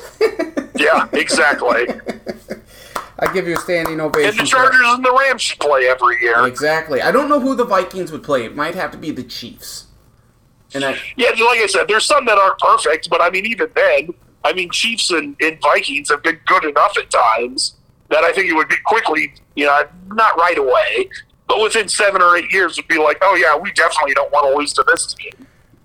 All right. They mean that one means a lot to me specifically, living growing up in Sioux City, which was basically like halfway between Minneapolis and Kansas City. Yep. So there were a lot of both Chiefs and Vikings fans that they go to Valentine's School. I'm gonna I'm gonna put this exercise here together right now. So we have you know because it, it should be easy to do. So we have the Steelers against the Eagles, Giants against the Jets, Dallas against Houston, the Battle of Texas. Same state, easy one. Yep. LAC versus LAR, so that makes perfect sense there. Um, because you used to have Chiefs versus Rams, but you can't do that anymore. Uh, so we have that there. Uh, who else could we do? Like you said, man, I think maybe Miami against Tampa would be good, and then you could just do Jacksonville. The two longer Florida teams played each other. Yeah, Yeah. you- then you do Jacksonville against Atlanta because they're close together. How about Carolina versus Tennessee? Ooh, yeah, that's good. They're they're, they're fairly close to one another.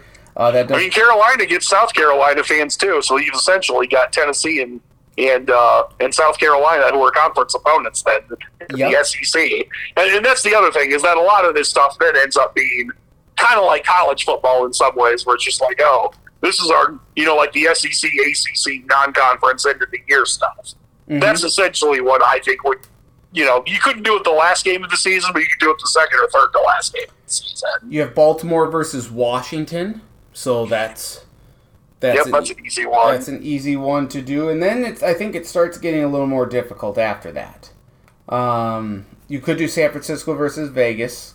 You know, keep that. I feel like they should, just because even though they're not now, they were in the same area for Yes. so long. Yep. So with that, we have 4, 6, 8, 10, 12, 14, 16, 18 teams. So we have 14 teams left that you would need to find a rivalry for, um, which could be a little, could be a little difficult, but we we could figure something out. I would think. I would think so too. I mean, if anything, you just, I mean, there's a few cases here and there where it wouldn't work, but you would just start being like, well, who's in the NFC North and the AFC North? We're going to start pairing them up that way. Yep. Like Minnesota, Cincinnati, Green Bay, Cleveland, or Green Bay, Kansas City. Yeah, there are ways to do it. I, I agree with you. I agree. Wish they would come to us for this stuff, Charlie. We, we, we would make millions. We really would, and Well- they should. Yeah, they should, for sure. But as it is, They, they do not. So for now, we will say so long. Uh, but like I said, whenever you want to come on the podcast, you just let me know. But if we don't talk, I know we'll talk outside of this. But uh, if we don't talk again on the podcast, I'll have you on in August to to preview another college football season. All right. Sounds good, Stacking. I enjoyed talking college football this season again. I did as well. Uh, Bull Bound or not we'll be back next year. Uh, when will they will be back next year? The, the fans love it, and the fans also love a Jackrabbit Championship. So uh, hopefully another one. I just thought of something new, Yes. and this maybe I don't know. I think SDSU still has a non-conference game to fill. Yes, so this Yep. this potentially won't last long if San they play Diego someone State. really really good. But we could also start the the one. How long has it been since South Dakota State last lost in football? oh boy. Oh, So especially if they start winning early, because they're on a streak now, and the way the FCS works outside of the uh, the Ivy leagues and the uh, historically black colleges, everyone else it's either you win the national title or you don't make the playoffs or you lose in the playoffs for the most part. I, I don't want to. I, I can't do that because then it, it just it invites the jinx to happen and they lose a game they shouldn't. No, that's fair. I get that. I, I'm very superstitious in that regard. I'm also looking up uh, San Diego State football right now. Oh, ooh, San Diego State has an opening on nine two, I believe. That I think South Dakota State also does. Yes, they do. They're looking to fill it now. San Diego State's playing Idaho State uh, in week zero, and then they have an off week.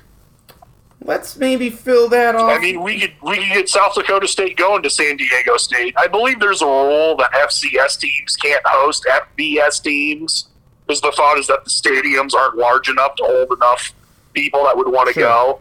But so if we can't do it at SD or at South Dakota State, they could either play at San Diego State or they could go neutral site, go in Vegas. I don't- play in Las Vegas on September second. I don't care where they play. I, I let's go. Let's just go to San Diego. Uh, when's their other bye week? I don't know. Um, that's the only difficult part because you'd have to have two bye weeks. But let's figure it out. Or maybe they just cancel Idaho State and fill in with South Dakota State September second. Let's do it. Works for me. Let's get going. All right. Very good, my friend. Always appreciate the time, Charlie. Continue to bask in the glow of this national championship game. I think I've only said that about a dozen times, but I'm going to continue to say it. Just enjoy the, the high off of this, and we'll talk to you later, my friend.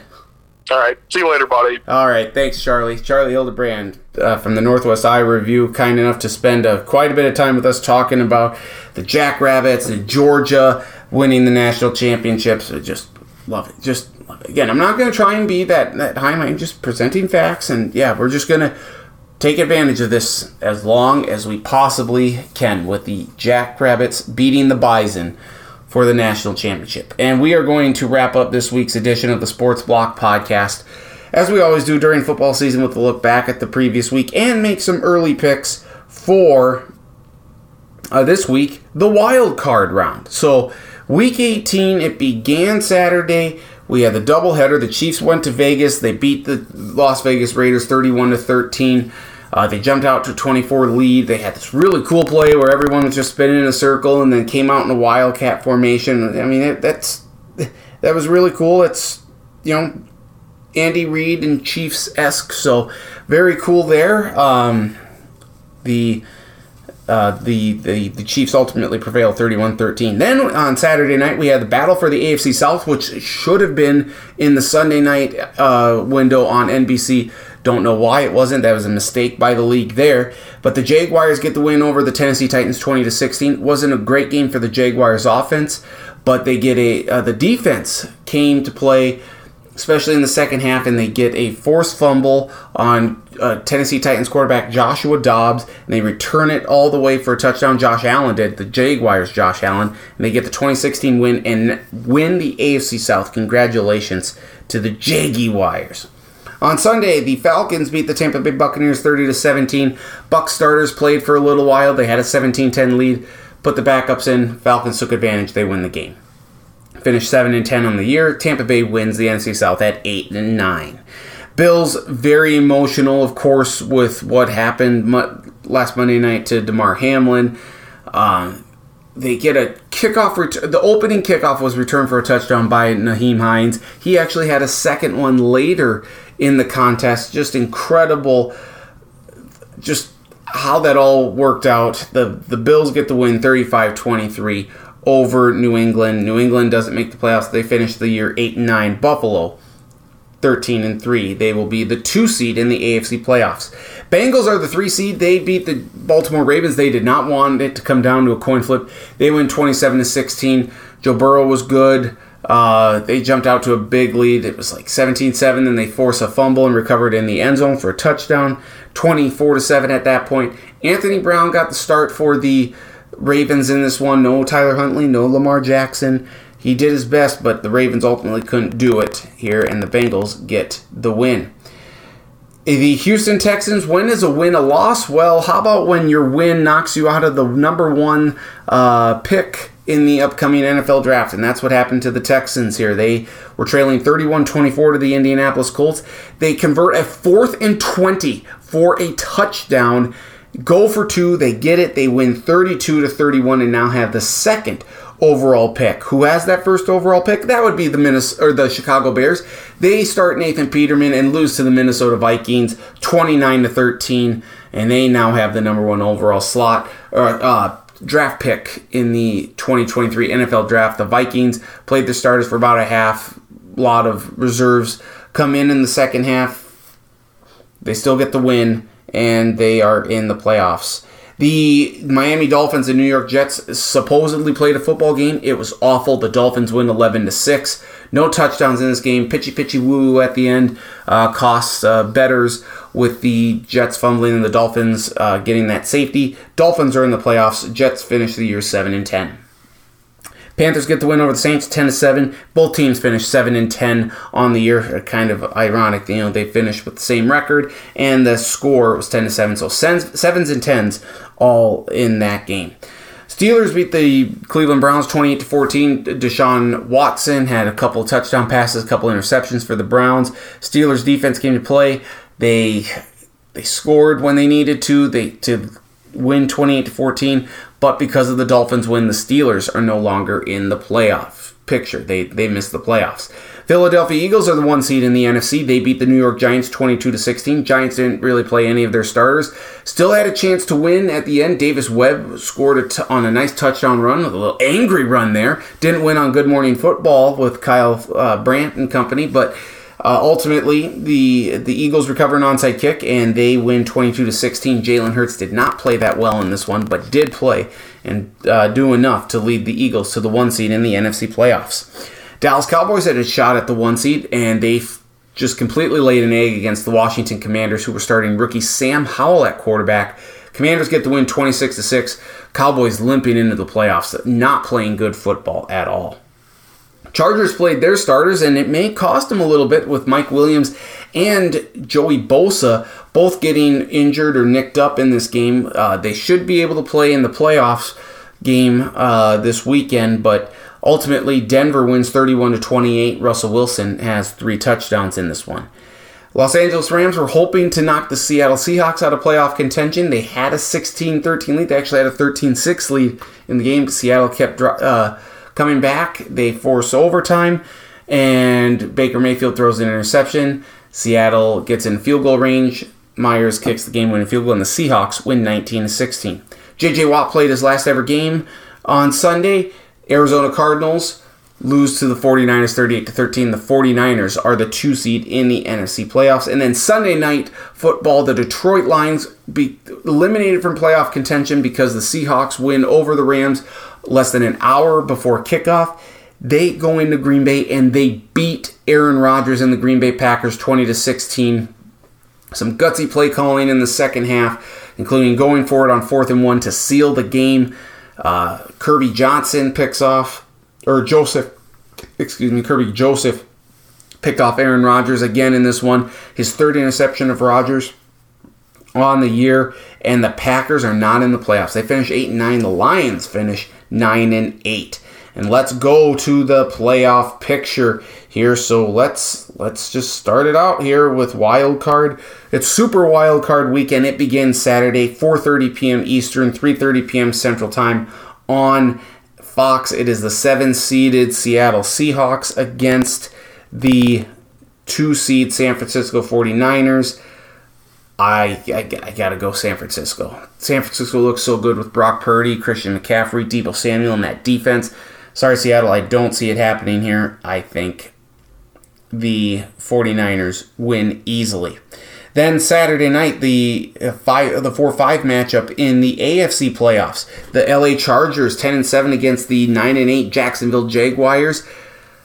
The, I think honestly, the winner of this game, I think, has the potential to do some major damage and upset a team in the divisional round. I really believe that. Both these teams are playing good football right now. I'm going to give the edge to Justin Herbert and the Chargers. I like the Chargers defense a little bit more than I do the Jaguars. And I just like Herbert and company a little bit more, but this should be a hell of a game. 8:15 p.m. Eastern, 7:15 p.m. Central Time on NBC. Then on Sunday, we get a 7 2 matchup between the Miami Dolphins and the Buffalo Bills, 1 p.m. Eastern, noon Central Time on CBS. Don't know if Tua Tagovailoa is playing at quarterback for the Miami Dolphins. Regardless, the Buffalo Bills playing for Damar Hamlin, and they're just the better team, taking Buffalo for the win. Six-seeded Giants in the NFC against the three-seed Minnesota Vikings, 4:30 or 4:40 p.m. Eastern, 3:30 or 3:40 p.m. Central Time on Fox.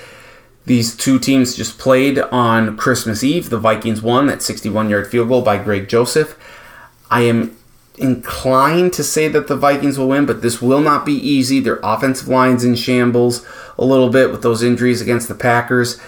Vikings, please don't don't let the don't let your fans down. I'm going with the Vikings, but do not be surprised if the Giants get the win here. The other 6-3 matchup in the AFC. Sunday night football, 8:15 p.m. Eastern, 7:15 p.m. Central Time on time on NBC. It's just a rematch of a Week 18 game between the Baltimore Ravens and the Cincinnati Bengals. Same place. Yeah, absolutely. In Cincinnati. Don't know who the Ravens are starting at quarterback. Is it Lamar Jackson? Maybe it is, maybe it isn't. Regardless, I'm going with Joe Burrow and the Bengals for the win. And then Monday Night Football, the 4 5 matchup in the NFC, the Dallas Cowboys, the 5 seed against the 4 seeded Tampa Bay Buccaneers, 8.15 p.m. Eastern, 7.15 p.m. Central Time on ESPN. I thought the Cowboys were going to win this game uh, for a while, but given how they've looked the last few weeks, Tampa Bay may just have enough in them to get the win here. Um, they're- seem to be healthy. They're resting guys. I think Tampa Bay gets the win here over Dallas. And those are your wild card, your super wild card round picks. Official picks and predictions can be found in the stack, stackattack.sportsblog.com. And that will do it for me for this week. Uh, you can follow me on Twitter at ndstacken, Facebook Nathan Stacken, Charlie on Twitter at CE Hildebrand, Travis on Twitter at Travis Crins. Link to the podcast posted middle to later part of each week. Podcast is available on podcast.com and on iTunes. And again, congratulations to the University of Georgia for winning the national championship, but especially congratulations to the South Dakota State University Jackrabbits on winning your first FCS national championship. Congratulations, Coach John Stiegelmeier. Congratulations to Reese Winkleman, Marshall's own. Uh, congratulations to Mark Gronowski and everyone on the Go Jacks team. Marcus Traxler's brother coaching, uh, you know, grad assistant, whatever. he- He's got a connection to the to the football program. So congratulations to them all. You made Jackrabbit Nation very proud, and we are ecstatic that you beat the NDSU Bison for your first ever national championship. So congratulations to everyone there. Uh, hope you enjoyed this week's podcast. Tune in again next week. We'll have plenty of reaction to the NFL playoffs see what else is going on in the NFL head coaching ranks. We'll see if Carlos Correa is actually a Minnesota Twin by next week. We'll see if that actually happens, but for now, it is. So, for all of us here at the Sports Block Podcast, thank you so much for listening. Have a great rest of your week, and we'll talk to you next week on another edition of the Sports Block Podcast. Go big, go blue, go Jacks.